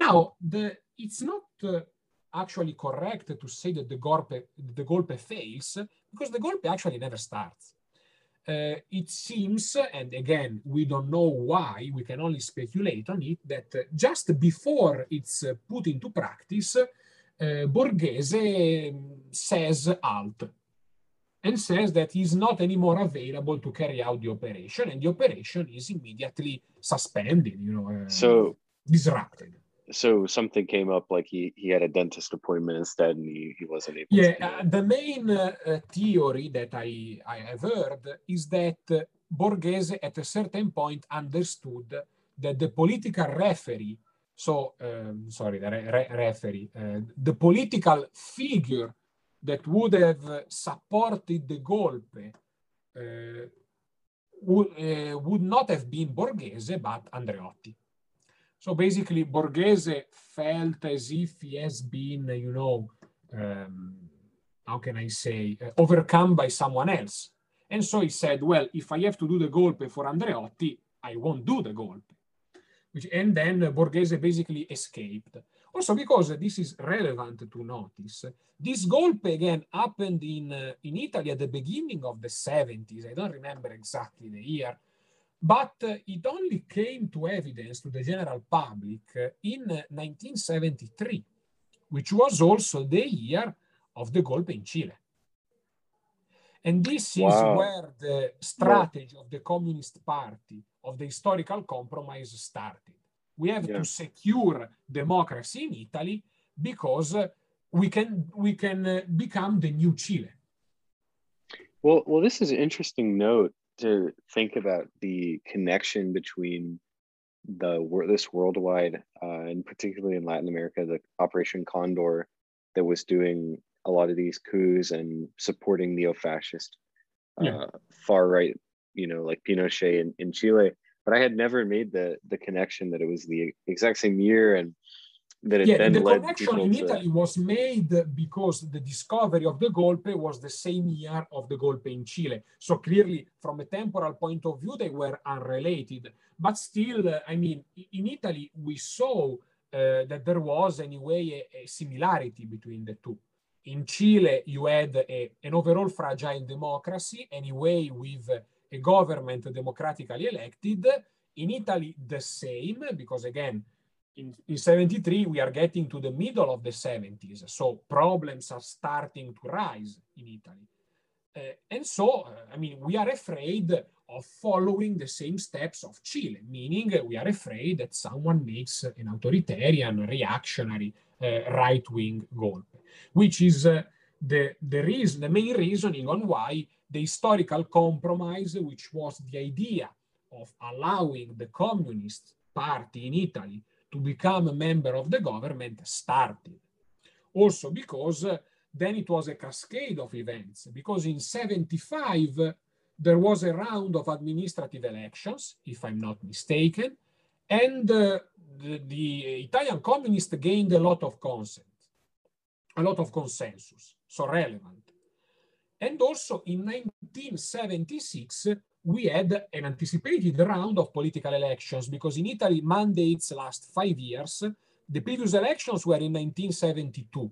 So 72 from 76, it's only four years. So the, the term was ended one year in advance. And in these uh, elections, we see almost a triumph, not total, of course, but relevant, of the, uh, of the Communist Party. Again, with uh, Berlinguer saying that one Italian out of three votes communist. And he is indeed right, because uh, 33, 34% was the percentage gained by the Communist Party. Consider that since its foundation on the other side, the uh, Democristian Party basically experienced a gradual collapse. So they, they had more than 50 in 1948, but in 1976 they had 38. Four points of difference with the communists, not, uh, not a lot, actually the Demo-Christian Party was actually afraid of this. And this is where the historical compromise effectively started to take place. We have photos of reunions and meetings and also uh, shake uh, hands shaking um, between uh, Moro and uh, Berlinguer. Berlinguer was the chairman of the Communist Party. Moro at the time was uh, I don't know if it was also the, the chairman of the Demo-Christian Party, but anyway, he was the only big personality in um, the Demo-Christian Party that could have made such a deal, because he was the more left-oriented one, let's say. And so then we know things clearly uh, completely escalated because again, strategy of tension continued. No? Remember, in 1974, we have the episode of the Italicus, a bomb placed on a on a on a on a train. Again, also uh, quite relevant and dramatic. And then, of course, as we approach clearly the 76, 77, clearly 77 in Italy, it's, uh, uh, let's say, the sequel of 1968 to some extent, no? Even though it is much more violent because we see the rise of uh, the Red Brigades, again, of Lotta Continua, the PAC, and all of this stuff. So, um, I mean, which created some problems in terms of public order. Generally, the, the, what is considered among the many to be the final event of this season is the bomb placed in Bologna railway station in 1980. It is, uh, you know, with the beginning of the 80s, which were again a period of growth, you know, uh, Milano da bere and all of this stuff. So, you know, the UP Milan and all of this stuff. It was also a period of, let's say, uh, spread happiness, also because the, the season of uh, left wing terrorism was basically closing to some extent. Also because uh, among the so, many things, yeah so you you mentioned the yuppies of Milan. So you had like uh, Italian Patrick Bateman. Yeah, definitely. Period of time. Uh, I think I told you about this. In Italy, it is very famous the expression Milano da bere, which means Milan to drink. Because there was a famous TV ad of a, an Italian liquor, Liquore Ramazzotti. You can find the ad still on YouTube that basically presents by using as a soundtrack the wonderful Birdland by Weather Report, which is a, jazz fusion uh, gem, let's say, nice, uh, nice uh, piece, I like it, of course, presents uh, the, a city like Milan that is uh, never sleeping, full of activity, full of white collars, and all of this stuff. A city that is extremely active, a city that is the closest equivalent that you can find in Italy of uh, a financial capital. I mean, Milan was the financial capital, was still is the financial capital of Italy. So, which which is why you hate Milan so much. Yeah, to some extent, also because this idea of Milano da bere never really expired in Milan. Milan had some periods of crisis, particularly um, the first decade of the year 2000s, where I don't think were great years for Milan. Milan started to emerge again with the Expo. Uh, I don't remember exactly the year. Anyway, the Expo in Milan contributed to renew the image of Milan abroad. Now it's an expanding city. It is stealing literally people from Turin. Turin is another industrial city in northern Italy, but it's pretty close to Milan. They are in different regions, but I mean, with a, with an high-speed train, it takes 45 minutes to go from Turin to uh, Milan. And lots of things have been stolen uh, from Turin uh, by Milan. For example, the um, a book festival, a relevant book festival, and all of other things. Tur Turin is declining in population, so uh, it's an ongoing crisis. So the 80s in Italy were the decade of Milan for different reasons. Also because, again, Milan was the financial capital. And also because the party that was emerging at the time was the Socialist Party, but very different from the Socialist Party that we knew in the 50s, in the 60s, that was uh, as left leaning as the uh, Communist Party, more or less.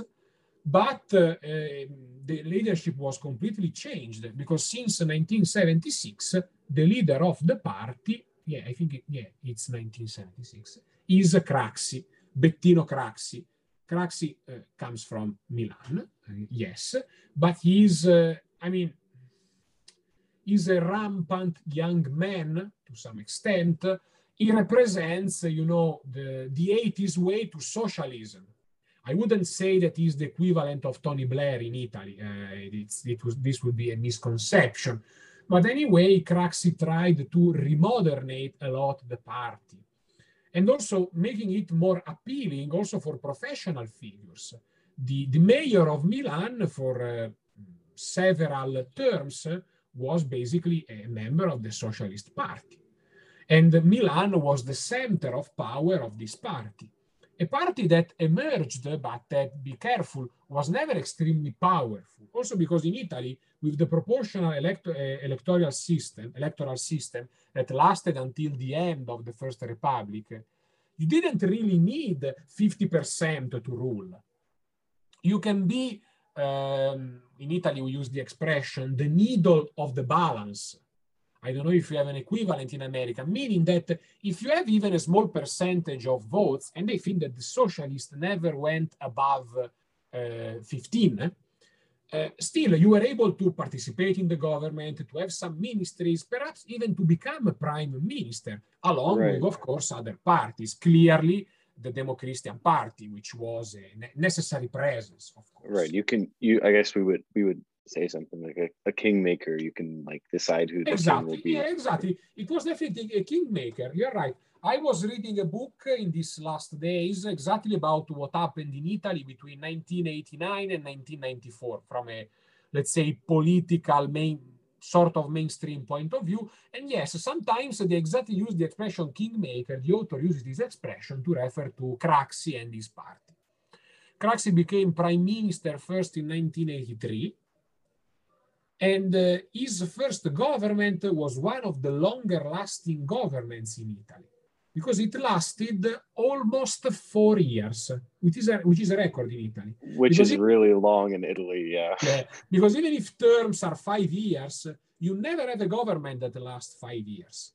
I think that the, re, the I don't remember now if the absolute record is the Craxi one or a Berlusconi government. Because when Berlusconi won the elections in 2001, the mandate was 2001, 2007, 2006, sorry.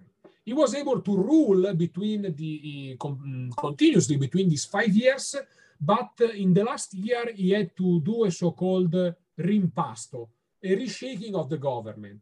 But the government was the same from 2001 to 2005. So still, uh, it's one of the longest ever governments that we had in Italy. But because, again, in Italy, it's not important uh, what is the government, because at the end of the day, the government is made by the same parties. The problem is that uh, for events like uh, local elections, uh, administrative elections, or geopolitical balances, continuously they need some time to, you know, disrupt the previous government and make a new one by adjusting some elements. For example, a ministry that was previously in the hands of the Socialist Party now is in the hand of the Democristian one, etc. But the, the government in its essence remains the same, which is why we use the expression uh, continuity uh, within discontinuity. Discontinuity is formal, so governments change because you see their names changing, but you still have continuity. The underground, the essence remains the same. Yeah, I mean, okay. Everything you said is a very interesting overview of, of Gladio. I wanted to talk about uh, the American role or the NATO role in the whole thing. I mean, I, I remember from things my dad has told me growing up, um, you know, growing up in, in Vicenza, he his father was in the American military, and so he grew up near the American uh, uh, base there in Vicenza. But to what extent was the American military really like still occupying Italy after World War II, and how did they use that state of occupation to continue using NATO to do Gladio, basically? Well, clearly, uh, the Americans, once Italy was freed, they maintained some bases. You have a lot of them. The one in Vicenza, so Aviano. Uh, the one, uh, there is also one near Pisa, which is Camp Darby, and a lot of others.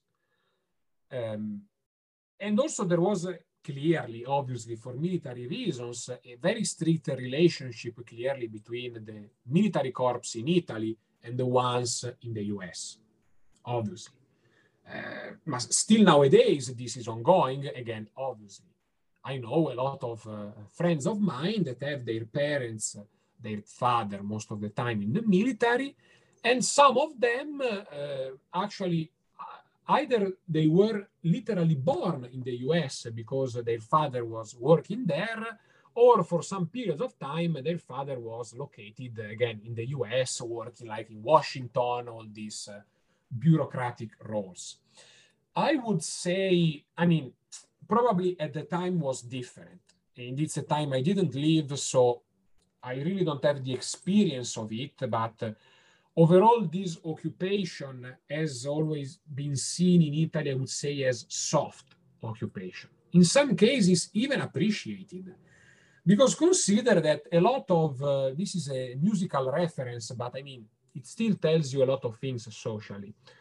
Um, if you ask to a lot of Italian artists that, for example, started their activity in the 50s or in the 60s, they will always tell you some of them at least, that they, uh, their love with music started with the fact that either they lived near an American basis or they were able to catch on the radio frequencies the radio uh, for the military soldiers. And so they were able to listen to music that in Italy was not available at the time rock and roll, blues.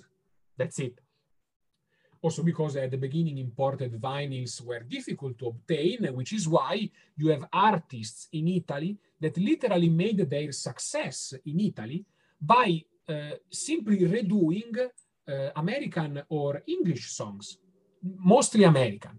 You redo them as covers, perhaps you, okay, you translate the text, or sometimes you may even change it completely, but then the melody remains the same.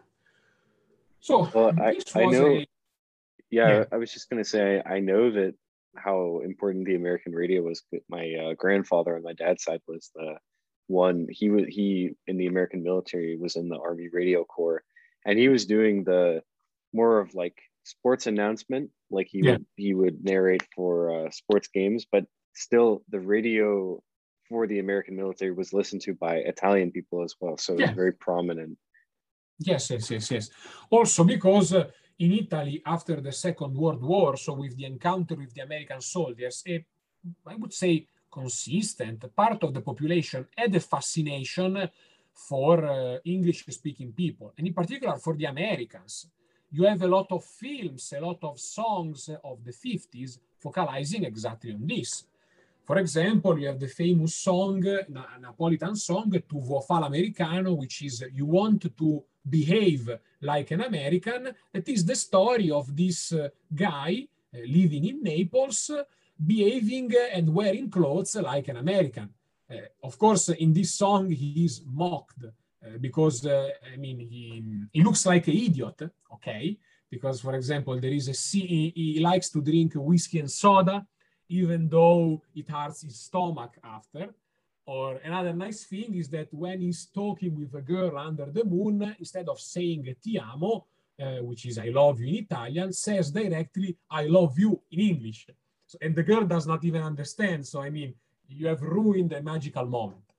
And also, you have the, the famous movie Un Americano a Roma, An American in Rome by Sordi, in which, again, he's a, a young guy fascinated by the Americans wearing baseball caps, jeans, trying to speak some English, even though he's not able to do so. Uh, so, I mean, it also it's quite comical, of course. But yes, there was this type of fascination, also because generally, I would say the American soldiers were preferred to the English ones on average by the population.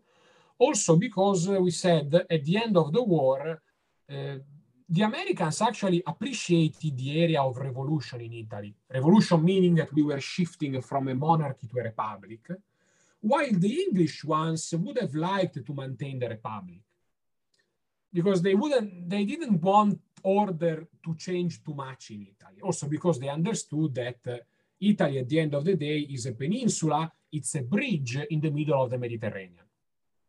So, I mean, it's a crucial point. Uh, if I remember, I don't remember if it was related to World War II, but uh, I remember that the English army for a while uh, wanted to do something like in Sicily, like transforming it into a military base or something like that. I mean, something completely crazy. While Americans, again, were a little bit more uh, preferred, let's say, by the population. And this um, the, the fact that they have been appreciated also results in the fact that, for example, you still see nowadays uh, people that were born in the late 40s or in the first 50s with English names, sometimes uh, misspelled. Uh, I have uh, um, a friend of mine whose aunt is named Yames because uh, when he was born, his mother wanted to call him James. but at the you know when you go to register someone's name uh, they didn't know how to write it uh-huh. and they misspelled the j for an i. Wow.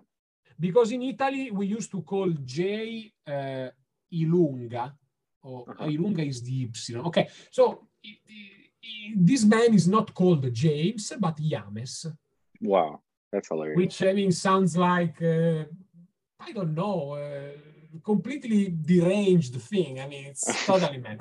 And you have a lot of cases of this uh-huh. stuff. Of course, clearly, there were oppositions because, of course, communists or those that are against this occupation, those that are against the um, let's say the, the, also the Marshall Plan that again happened in 47, and it's uh, the main reason why the country turned blue instead of red, uh, basically, of course, uh, this occupation was hostile for communists, but also for the extreme right wing. I mean, also the the neo-fascist like uh, again the MSI did not like the presence of the Americans, also because for them it was a continuous renewal of the fact that they have lost the war. That's it, uh, nothing more. And we still pay nowadays this sort of dominance. For example, in military terms, as we know, Italians do not have nuclear weapons. We cannot have them uh, because, uh, okay, I mean, we are under NATO, so we are protected anyway, uh, but we do not have our own um, nuclear weapons, as Germany, because I assume that also Germany doesn't have nuclear weapons, while France, uh, they have nuclear weapons, as an example. They have also a consistent arsenal, which is one of the main problems when discussing, oh, we should do a European army, we should unify national European armies, is, oh, okay, but what you do with the nuclear weapons? Some states cannot own them technically. Another thing that we cannot have are uh, uh, carriers. So, um, you know, big ships. I, I, you call Air, them aircraft carriers. Yeah. Air, aircraft carriers. We cannot have them. Uh, we can have helicopter carriers that are a little bit smaller. So, it's, it's weird. And uh, so another thing that I wanted to say is that, okay, notice that uh, here we see anyway a convergence, even though I don't believe in the horseshoe theory, of course, we see a convergence between uh, extreme left and extreme right on this opinion, because both are against clearly this military occupation for different reasons, of course. Uh, the communists, because they prefer looking at the Soviet Union, the uh, fascists, of course, do not appreciate neither the US nor the Soviet Union, but they want to restore, you know, full sovereignty, independence, etc., etc. Uh, another important thing, okay, uh, ah, is that uh, anyway, throughout the history, both parties, so both the Communist Party and the Fascist Party, at a certain point will claim that they prefer more to be philo-Atlantic, so more to be philo-US than being Soviet, uh, philo-Soviet for the communist or let's say independent sovereign for the fascist. This happened in uh, different occasions, particularly for the Communist Party. We know that under the when Berlinguer was chairman, probably Berlinguer predicted anyway that uh, literally used this expression that uh, the revolution of October has ended its uh, uh, progress, let's say, so its a process. So the, the effect of the revolution of, of the October Revolution for Berlinguer were stuck at a dead end, which is why probably when he was in Bulgaria, they tried to kill him. And he also said that he believed to be more secure under the umbrella of NATO. I mean, probably the theory is that although I don't think Berlinguer overall uh, can be appreciated from a lot of point of view of views, but I don't think that after the fall of the uh, historical compromise, he was not able anymore uh, to, you know, have a clear strategy. He had some fixed points like the moral question, uh, the moral issue, sorry, more than the moral question, the moral issue. But apart from that, um, he lost a little bit the compass because uh, times were difficult. Also, one may say he was foreseeing the fall of the Soviet bloc, or at least he was seeing the Soviet bloc turning into something that was not anymore communist and not uh, um, something that was anymore producing, uh, you know, innovation and progress. One may say also this thing, which is why the next big tactic of uh, uh, Berlinguer was the so-called Eurocommunism. So instead of uh, small, because they were starting to become small, European, Western European communist parties that have to uh, respect what the Soviet Communist Party says, let's make a federation of our own. For example, the main parties involved here were the communists, were the French communists, so the PCF, uh, the PCE, so the uh, party in Spain and also in Portugal, also considering that Spain and Portugal at the time were newborn democracies because they were they had revolted against Salazar and Franco, and they were uh, generally left-leaning, I would say. But anyway, again, then the Euro communism failed uh, simply because the parties involved were were not powerful. I mean, the most powerful was the Communist Party, which never achieved power in uh, at the government. Then they had the regional power in some regions. So, and yeah. can you? I think the next topic, I I think we should go more into the Communist Party itself. Talk about uh, post World War II, what the Communist Party was, who was in charge, and you know what its main principles were, what its activities were. So, if you want to give maybe like a brief run through of the Communist Party after World War II. Okay, so as I as we said before, basically Togliatti becomes chairman of the party. The party already undertakes a transformation that is relevant, at least to mention. Books have been written on this, but I will simply mention it.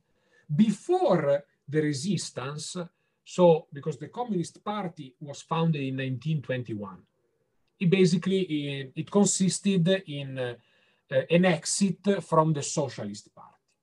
If we go even backwards, the Socialist Party was founded in 1892. So still we are Kingdom of Italy. So the old liberal republic, where with liberal, I do not intend it in the American sense, but in the European sense. So, a, a, well, not really a republic, I would say liberal monarchy, sorry, uh, in which liberal means that only elites can vote. This is uh, liberalism in Italy. At that time, you do politics in, uh, we call them salotti, in dining rooms, uh, in uh, halls, basically, because uh, only a small part of the population has um, voting rights. In the parliament, mainly you have the so-called sinistra storica, the historical left, liberals like the Whigs in England, more or less, and then you have destra storica, so the historical right that represents, uh, you know, conservatives, nationalists, and all this stuff. The Socialist Party that is founded in 1892 is a great change in the game. At first, uh, the socialists gradually substitute uh, the main ideology at the time that was common to farmers and uh, workers, which was anarchism. They are gradually able to substitute it. They get involved in the parliament, although they are actually never able to gain the government before the uh, Second World War, before fas fascism, of course, if we want. Even though one of its most important uh, leaders, Turati, who is considered the uh, so the, the embodiment of uh, what does it mean to be a socialist and a reform and uh, yeah you mean re reformer no yes okay. He was the embodiment of socialism and reformism at the same time. He had some contacts with Giolitti who was uh, prime minister in Italy many times uh, before uh, the advent of fascism, he was the main political figure in Italy after Cavour, which was the one that unified Italy politically. And uh, uh, Giolitti wanted, even though Giolitti was a centrist, he wanted the Turati to be part in the government in order to, you know, enlarge its consensus, also because uh, now we are getting in the 20th century and suffrage was gradually enlarged finally to all men. Women could only vote after the Second World War. Even though, as a note, this is nice to say, vote to women was given technically under fascism. Women uh, could vote in fascism to um, local elections. The problem was that local elections were suspended in Italy under fascism because mayors were nominated directly by central authorities. So women had no physical possibility to vote under fascism, although they were technically allowed to. I mean, this is something that, I mean, it's it's terrible. I mean, it's um, it's literally mocking people. You know, when you use law to mock people. So uh, the next step is, okay, we arrive at the Congress of Livorno. Livorno is uh, another uh, city in Tuscany. Tuscany will become another red region. And it's a very left-leaning city. No wonder that the Socialist Party has decided to do there its Congress, its year con yearly Congress. And this Congress participate some members of the Socialist Party at the time that, however, declared that they want to fund to, fu uh, to, yeah, to fund uh, to develop a new party, the Communist Party of Italy, not the difference, because previously I always talked about Italian Communist Party. Now it's uh, Communist Party of Italy. It's also written differently. This one is PCD, the other one is PC. There is a difference. This party is, of course, minoritarian with respect to the socialist one. Uh, the socialists, uh, I mean, there are some, uh, um, let's say, pro uh, proofs, uh, tentatives to recut, to, sorry, uh, re, remelt this cut between the two sides but uh, I mean, it is in the end impossible. The main figures at the time inside the Communist Party are clearly Gramsci, obvious, I mean, Gramsci is the communist intellectual in Italy, and it's probably one of the best known Italian intellectuals in the world of the, of the 20th century. Um, and then also Togliatti, who is a, a close friend of uh, Gramsci, we may say. Then we also have others for example, uh, Bordiga, but I mean, Bordiga is much more uh, controversial, let's say, as a figure. Amadeo Bordiga. Is later basically is he sort of suffered of a so-called, let's say, damnatio memoria. He was uh, uh, gradually, let's say, exiled by the Communist Party. Now, the Communist Party, this Communist Party, which is again PCD, so Communist Party of Italy, takes part to the elections. Again, results are overall really poor. With the advent of fascism, we know fascism comes to power in 1922 with the March on Rome, which is not a push like or a golpe like in Italy. It is, it is actually proof of strength. Strength, to some extent, strength, because when we have this March on Rome, Mussolini uh, is not in Rome. Mussolini is Milan, is in Milan, is listening to the radio uh, about what happens in Rome because he knows that in case the king does not appreciate this march, uh, Mussolini is already ready, uh, is already ready, sorry for the game on words, the play on words, to escape probably in Switzerland, I mean, not being arrested. Anyway, the march on Rome is successful because the uh, king decides to give the mandate to form a government exactly to Mussolini, which uh, at the time he was already present in parliament, uh, but he was, of course, in a minoritarian position.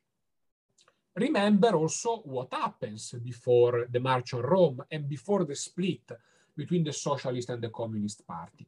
We have in Italy two years, 1919 and 1920, which are the so-called, uh, it's called the Biennio Rosso, which means uh, two years red.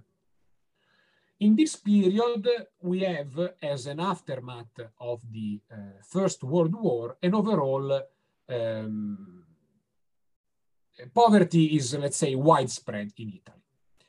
Italy as an industrial force was relatively weak. It was a latecomer in the industrialization. It had political problems because it was not unified until 1861, etc., etc. So we were extremely weakened by the war effort, a war effort that, of course, well, of course, that unfortunately did not produce the results that we were expecting. Uh, also in terms of uh, territories that we conquered, which is why generally we say that this, is, this uh, victory was mutilated so some parts of it were effectively missing. At the Treaty of Versailles, we were uh, mistreated by others, let's say. This, uh, in this biennium also, what happens is a series of strikes, basically. Uh, strikes that are supported by the Socialist Party in particular by the more maximalist ones, so the ones that are more close to the trade unions, the one that sort of advocate for a type of revolutionary change. This biennio rosso risks to be a success in the sense that uh, we have a middle class that, if it ever existed in Italy at the time, it was clearly declining because of mass spread poverty under the First World War, and we have a working class that is rebelling. The, let's say, uh, communist interpretation of this period is that Biennio Rosso failed, and this is evident, but failed because uh, and fascism emerged as a consequence because someone understood that if uh, this declining middle class and this working class would have been that if they had been able to find an agreement uh, on, on, on, on, political power, of course, then things would have escalated in an unpredictable way.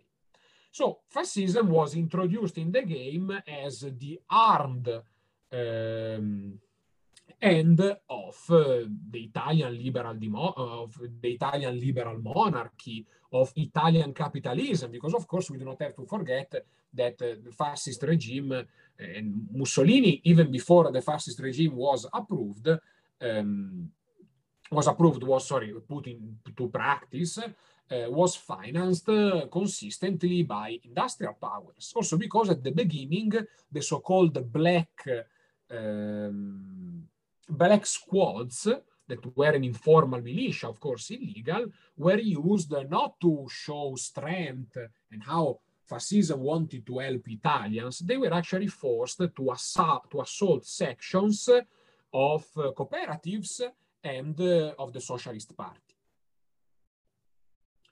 So in this picture, we then arrive to the period of clandestinity, meaning that when the um, Communist Party, when sorry, when the Fascist Party he basically proclaims the regime because the regime does not start really at 22. It starts between 25 and 26 with the so-called um, leggi fascistissime that it can be translated as really fascist laws. Basically, um, Mussolini used a series of, of expedients to restrict, you know, uh, personal freedom, etc., basically by putting up a dictatorship through a series of rules. Also because someone in those tried to shoot at him. So also in the light of this security that was missing, he was able to make these rules. Now, most of the parties, even for example, the Popular Party, so the father of the Demo-Christian Party, basically uh, have to go uh, in clandestinity, sort of, because the only party recognized is the National Fascist and then the resistance started. Now, those that are in the Communist Party, so the volunteers, are extremely tough, meaning that they are moved by big ideas, by big energy also, and so they carry out clandestine activities that are relevant. Some of them, of course, have uh, relationships with Russia, Soviet Russia, that at the time was clearly the point of reference.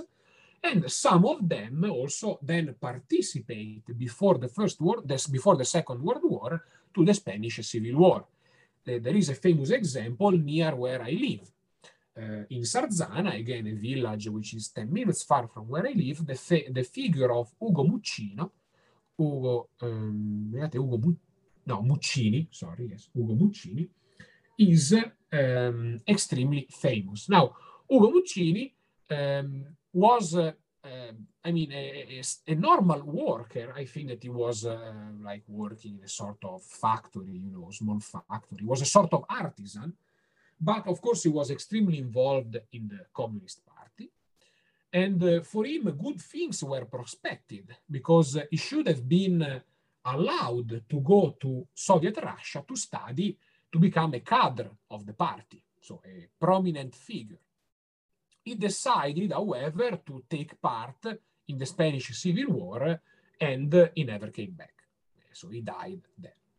And when um, the uh, partisans established their local brigades in this area, they dedicated it to this uh, to this man, to this communist.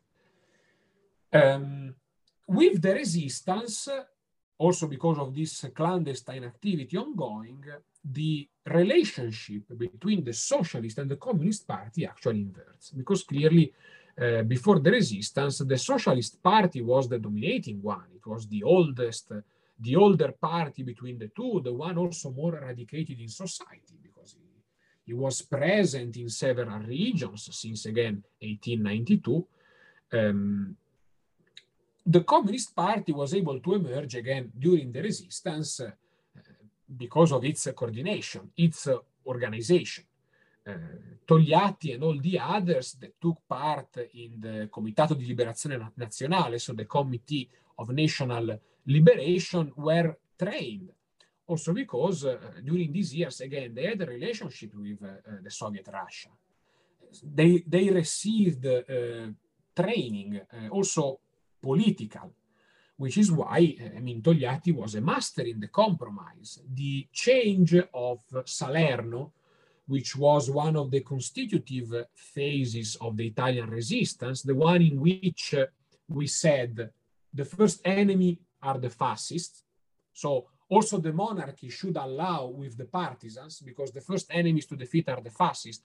Then we will think about what to do with the monarchy later, and this is exactly what happened is exactly a result of uh, Togliatti, let's say, diplomatic ability, which is uh, probably uncomparable. Once uh, at the end of the war, clearly uh, the Communist Party takes part in writing the Italian constitution and takes part in the first Italian government, in the first Italian governments. He is then uh, basically taken out of the government in 1947 because De Gasperi, so the Demo-Christian prime minister at the time, decides that we have to uh, adhere, so receive the Marshall Plan, and so communists should be taken out of power, taken out of the government. We have the elections in 1948, we, which we have this alliance with the Socialist Party led by Nenni at the time. Um, anyway, the, the election is a sort of failure because we only get 20% of the uh, of the votes. Also because the electoral campaign was extremely strong on this. Uh, for example, the um, Demo-Christian Party referred many times to a clearly red scare topos. So he said many times to the mother, to the Italian mothers, that the red scare, the red uh, monster, will take their children and will eat them alive. Uh, so the the poster uh, the, po uh, the, poster campaigns for uh, that election was extremely tough on this point of view.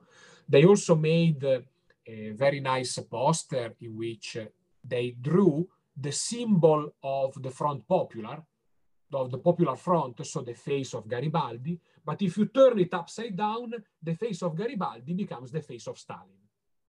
So this was like to say, ah, you think you are voting for patriots, you are voting for Italians. No, you are voting for people that just want the country to fall under Soviet control. Under Togliatti, anyway, the party is able to gain a consistent amount of votes uh, because by the death of Togliatti, who dies in 1964, uh, the Communist Party amounts for 20-25% of votes at the general election. So it is a relevant force, still at the opposition, of course, but relevant, who is nevertheless able to express power, positions of power in some uh, regions, um, particularly in uh, the um, center regions of Italy basically, where the cooperative system is ongoing and uh, where you can identify the so-called red regions, so Emilia-Romagna, Tuscany, uh, Umbria, and if you want, uh, I mean, Liguria, the region in which I live, not really, uh, but the, the, the, province of La Spezia, to some extent, was a communist one. Then, after the death of uh, Togliatti, Togliatti indicates as a dolphin, let's say, uh, so as a descendant to his role, Berlinguer, even though Berlinguer already becomes secretary, if I'm correct, in 1972. Between the death of uh, Togliatti and the appointments of Berlinguer, we have the, um, let's say, uh, Longo becomes chairman. Longo is another important figure in the uh, Communist Party. He was closer to Secchia position, I think, instead of Togliatti once. But although, I mean, he was old at the time, so he basically continued more or less Togliatti's path. Also because Togliatti elaborated the so-called famous Italian way of socialism, the Italian way towards socialism which is, of course, a very complex, let's say, political philosophy that tries to keep together the fact that we are communist. So we want a communism in Italy, but nevertheless, we also wrote the constitution. It's a sort of democratic socialism to some extent, if we want. We want, our aim is to reach communism, so workers in power, but we want to do it by living inside the constitutional environment that we helped to shape. So we want to win the elections, basically. We want to establish a form of socialism that respects um, clearly uh, the constitution, let's say, at least in its initial phase. Of course, we can easily imagine that if communists have been able to take power with the elections, they would have tried to change the constitution more in their favor. Again, the constitution was the product of a compromise between very different forces. So clearly the communists had to, I mean, recognize uh, a lot of its passages uh, to other uh, political forces. And then finally, this elaboration sort of remains the center. I mean, it, it is what distinguishes basically the, the, Italian Communist Party from almost any other communist party in the world. Those who claim in Italy that we should fear uh, the Italian communists uh, most of the time have a naive idea of what the Communist Party was. Of course, those that are at the left of the Italian Communist Party claimed that it never really was a communist party it was closer to socialism in the Italian sense or to social democracy. Anyway, we had a socialist party, of course, and also a, social democratic one that was uh, a result of a division inside the socialist party. And the social democrat one was even more center oriented than the socialist one. In particular, a lot of uh, mm, criticism coming from more left-wing communists is exactly on the figure of Berlinguer. Because even though Berlinguer said that he, he didn't want to die social democrat, for someone, uh, this is actually what he ended up doing. Uh, because, of course, through time, he relaxed the, uh, the relationship with Soviet Russia. He said something positive about NATO about uh, Europe, about being allied of the West, allies of the West and not of the East, etc., etc. But again, as I was saying before, this reflected partially some confusion because uh, clearly, again, after the after the, the fall of the historical compromise, the strategy, the Communist Party was left without a strategy.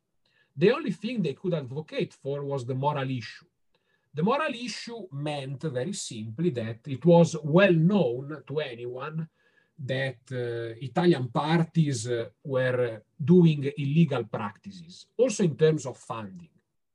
That is, uh, uh for example, in, at the local level, they were able to extract money by public procurement and uh, not even a law approving the public financing of parties in 1974 was actually able to solve the problem. This, is, this was the problem that partially still continues nowadays, but that eventually resulted in the season of the judges that we see in Italy between 1992 and 1993. The moral issue of Berlinguer was exactly the idea that we as communists are pure, let's say, mm, but it wasn't really put in this naive way. The idea is that there is a lack of morality in the political class. That was more or less uh, the judgment of Berlinguer. Of course, his strategy was then to underline that the Communist Party was purer than other parties. It was true, even though they still received illegal funding from Russia, and nevertheless, where they had power, they were able to extract some illegal funding by public procurement. Now, we should say where this illegal funding went, uh, not only for the Communist Party, but for all parties in general, because it is a, a, a usual anti, anti-political claim to say that, you know, this money was appropriated by leaders, by politicians, and simply disappeared. It's not completely true. The, probably the vast majority of this money went to the party itself, so constituted its reserves. The Communist Party and also the Christian Democrat, the socialist ones had current accounts also in countries outside of Italy where they used to store this money.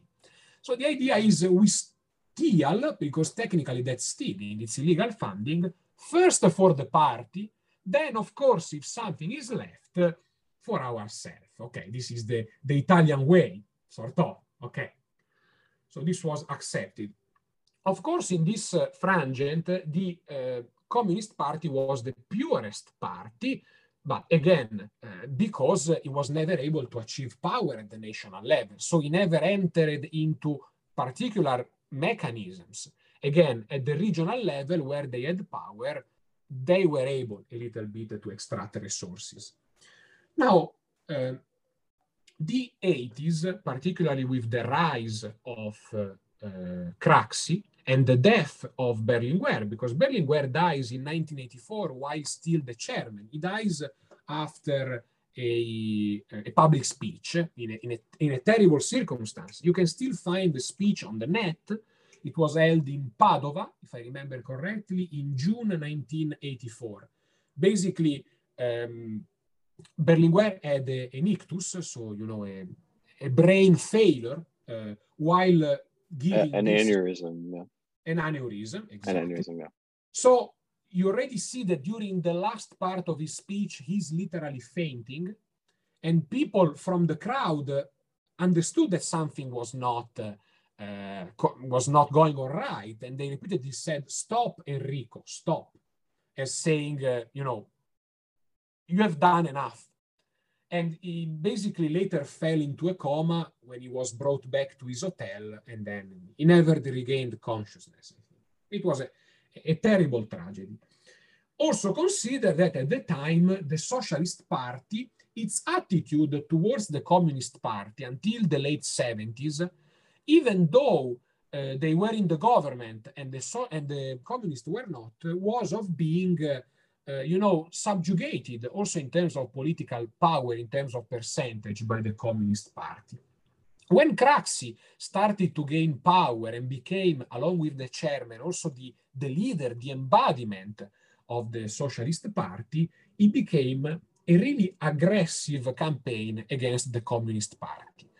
It was a two-sided campaign because on the other side, the Communist Party at a certain point developed a sort of irrational hatred, uh, well, irrational, to some extent irrational hatred against the Socialist Party, claiming, for example, that since they were becoming the party of the yuppies, we would say nowadays almost a neoliberal party, although this definition is not completely correct for the Socialist Party, they were the embodiment of the new right. They used exactly this expression. No?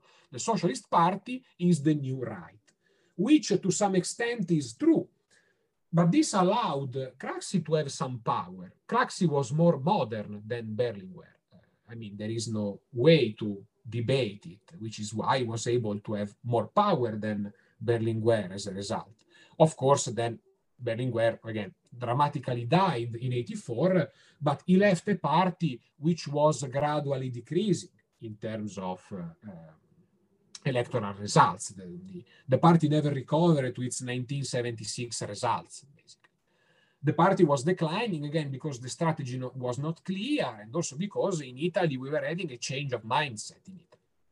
change of mindset, not only because Reagan and Thatcher were doing what they were doing, because in Italy, I mean, the real uh, season of neoliberalism came with the fall of the Berlin Wall, probably, but also because the political system was decaying, meaning that parties after the 70s, although they could claim some results, for example, having stopped terrorism, having secured Italy, and some minor economic results, uh, they were more or less decaying.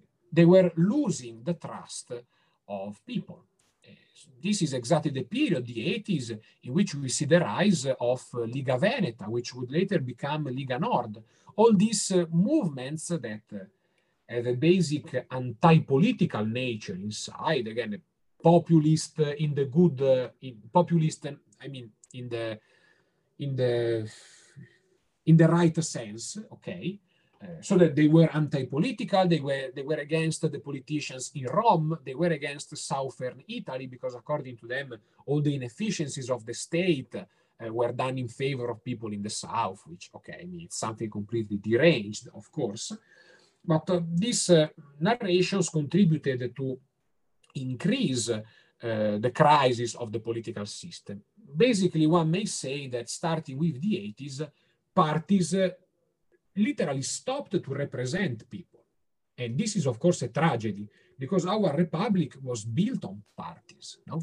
According to a nice formula that I always like to quote, made by Togliatti, uh, parties are democracy in progress. And clearly, if parties uh, are not anymore developing, but they are actually losing, democracy is losing as a whole. And also, you know, right. the media and the economic system in Italy started to see what was the future. The future was that these parties would have collapsed sooner or later.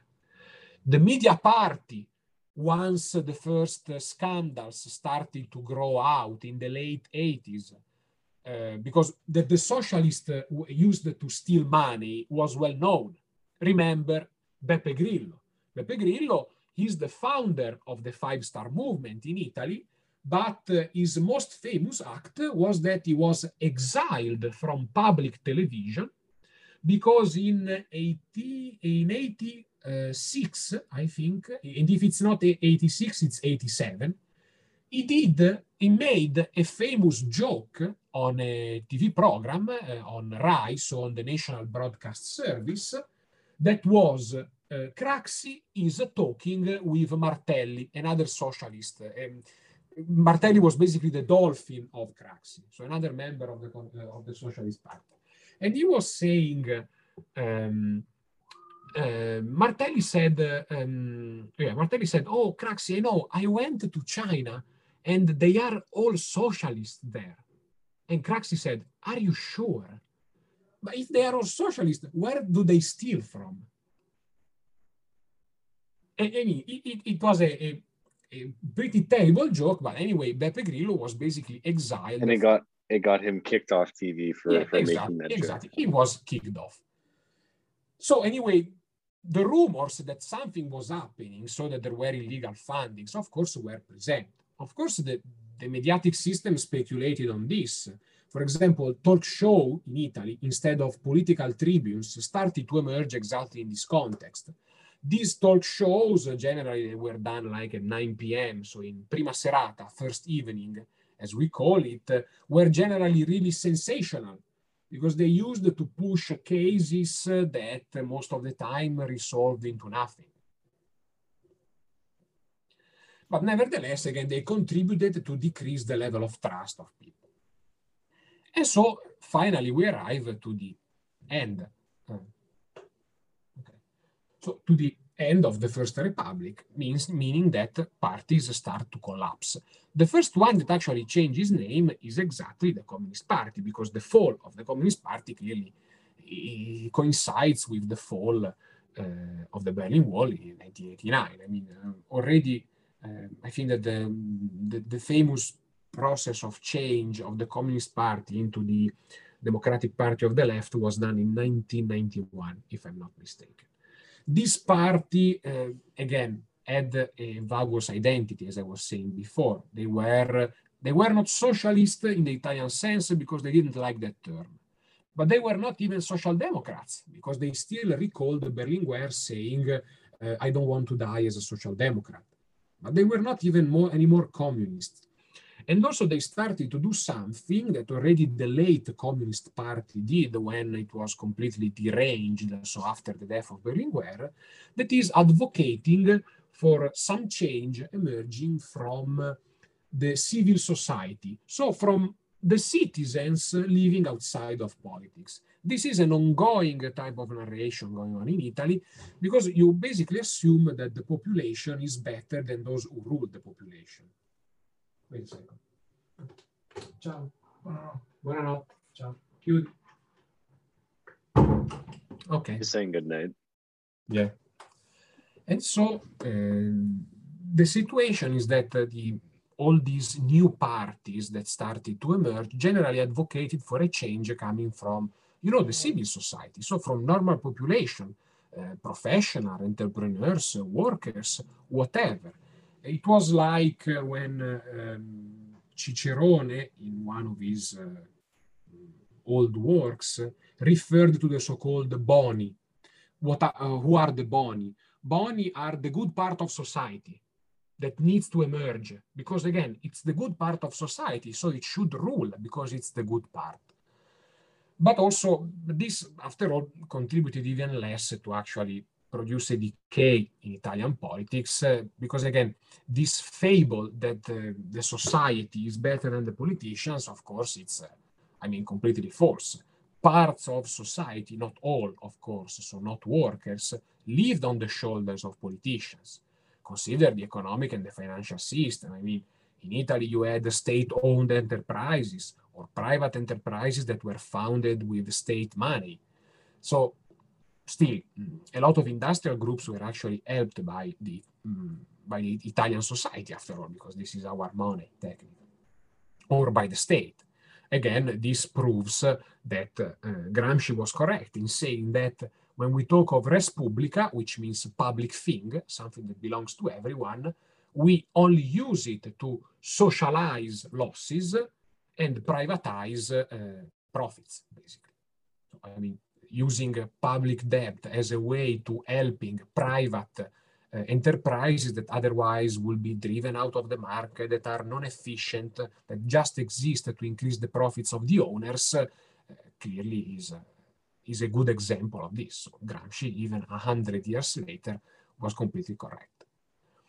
And then finally, uh, I mean, after the Democratic Party of the Left, we have uh, a new embodiment which arises in 1998, which is the um, left Democrat, Democrats, it's called, because it's uh, Democratici di Sinistra, yes. Later on, this um, uh, party basically is always in a coalition with the uh, and named Ulivo, which means uh, olive tree, uh, with the left parts, with the left souls of the of the old Christian Democratic Party. Finally, we do in we do they do I should say in 2007 what uh, should have been done 10 years before probably so they create a single group, a single center-left party, and they call it Democratic Party.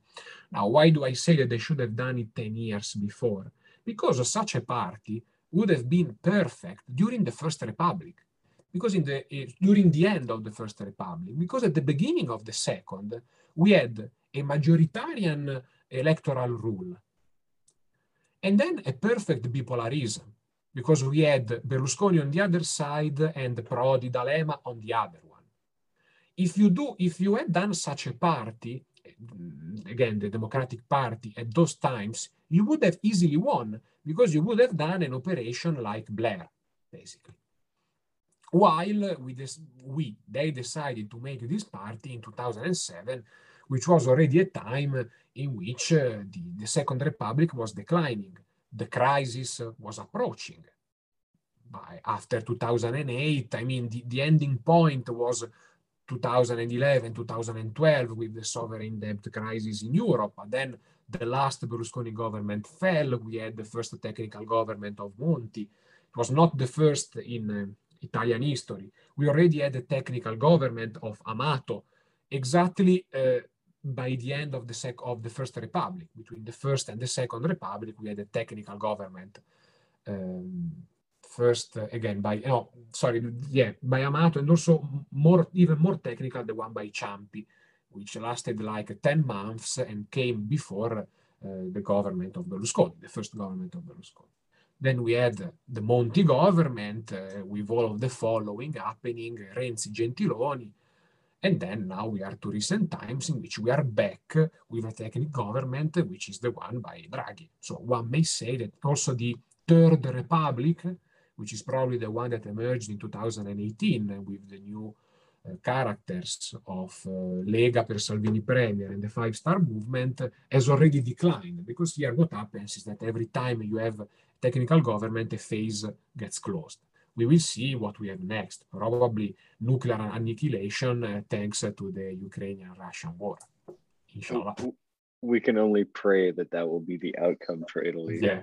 As a result. Yeah, and also um, something okay outside of the of this. So I mean, you can even stop recording. The um, this is something nice. Um, in all the Soviet strategy plans in case of nuclear war against Italy, only one bomb would have been dropped in Italy, and it would have been dropped in Padova, which is, I which mean, is not far uh, from Vicenza, not, because still uh, you have a lot of things going there. Right. Well, my dad told me stories about growing up and when Chernobyl exploded when he was in in Vicenza. He, I, I remember telling you about his experience of having to deal with the agriculture and, and how exactly. yeah, radiated afterwards. Yes they told people not to consume milk and related products for a while. Yes, yes. And in case a bomb is dropped on Padova, the fallout strike will be a sort of vertical line, basically reaching Tuscany, but uh, crossing, assuming that it crosses the Apennines, so the mountains in the center of Italy. So, I mean, most of the northern part would remain unaffected. Milan, nothing would happen to Milan, unfortunately. nothing happens to Milan. Nothing it remains, happen. unfortunately, uh, hell on earth remains. Uh, well, I just want to say thank you for for taking so much time out of your day and, and for giving such a comprehensive explanation, really, of a lot of Italian history from the end of World War II to now. So whenever you're free again, we'll we'll do a, a, second part. I'm hoping that Geronimo or somebody else in the group will be able to join, and then we can have a more in-depth discussion about all of the features of the Gladio operation. I especially yes. want to talk about the abduction yes, of, of. I will study more the reports. Yes. Excellent, excellent. Well, yeah, thanks so much, do, Because uh, now I have the exams until the 18th of March, so the week after we can do something. Perfect. All right. Well, thanks so much and uh, have a good night and, and good luck with exams. All right. Thank you. Bye. Bye. Good Bye. night. Bye. Good night. Bye.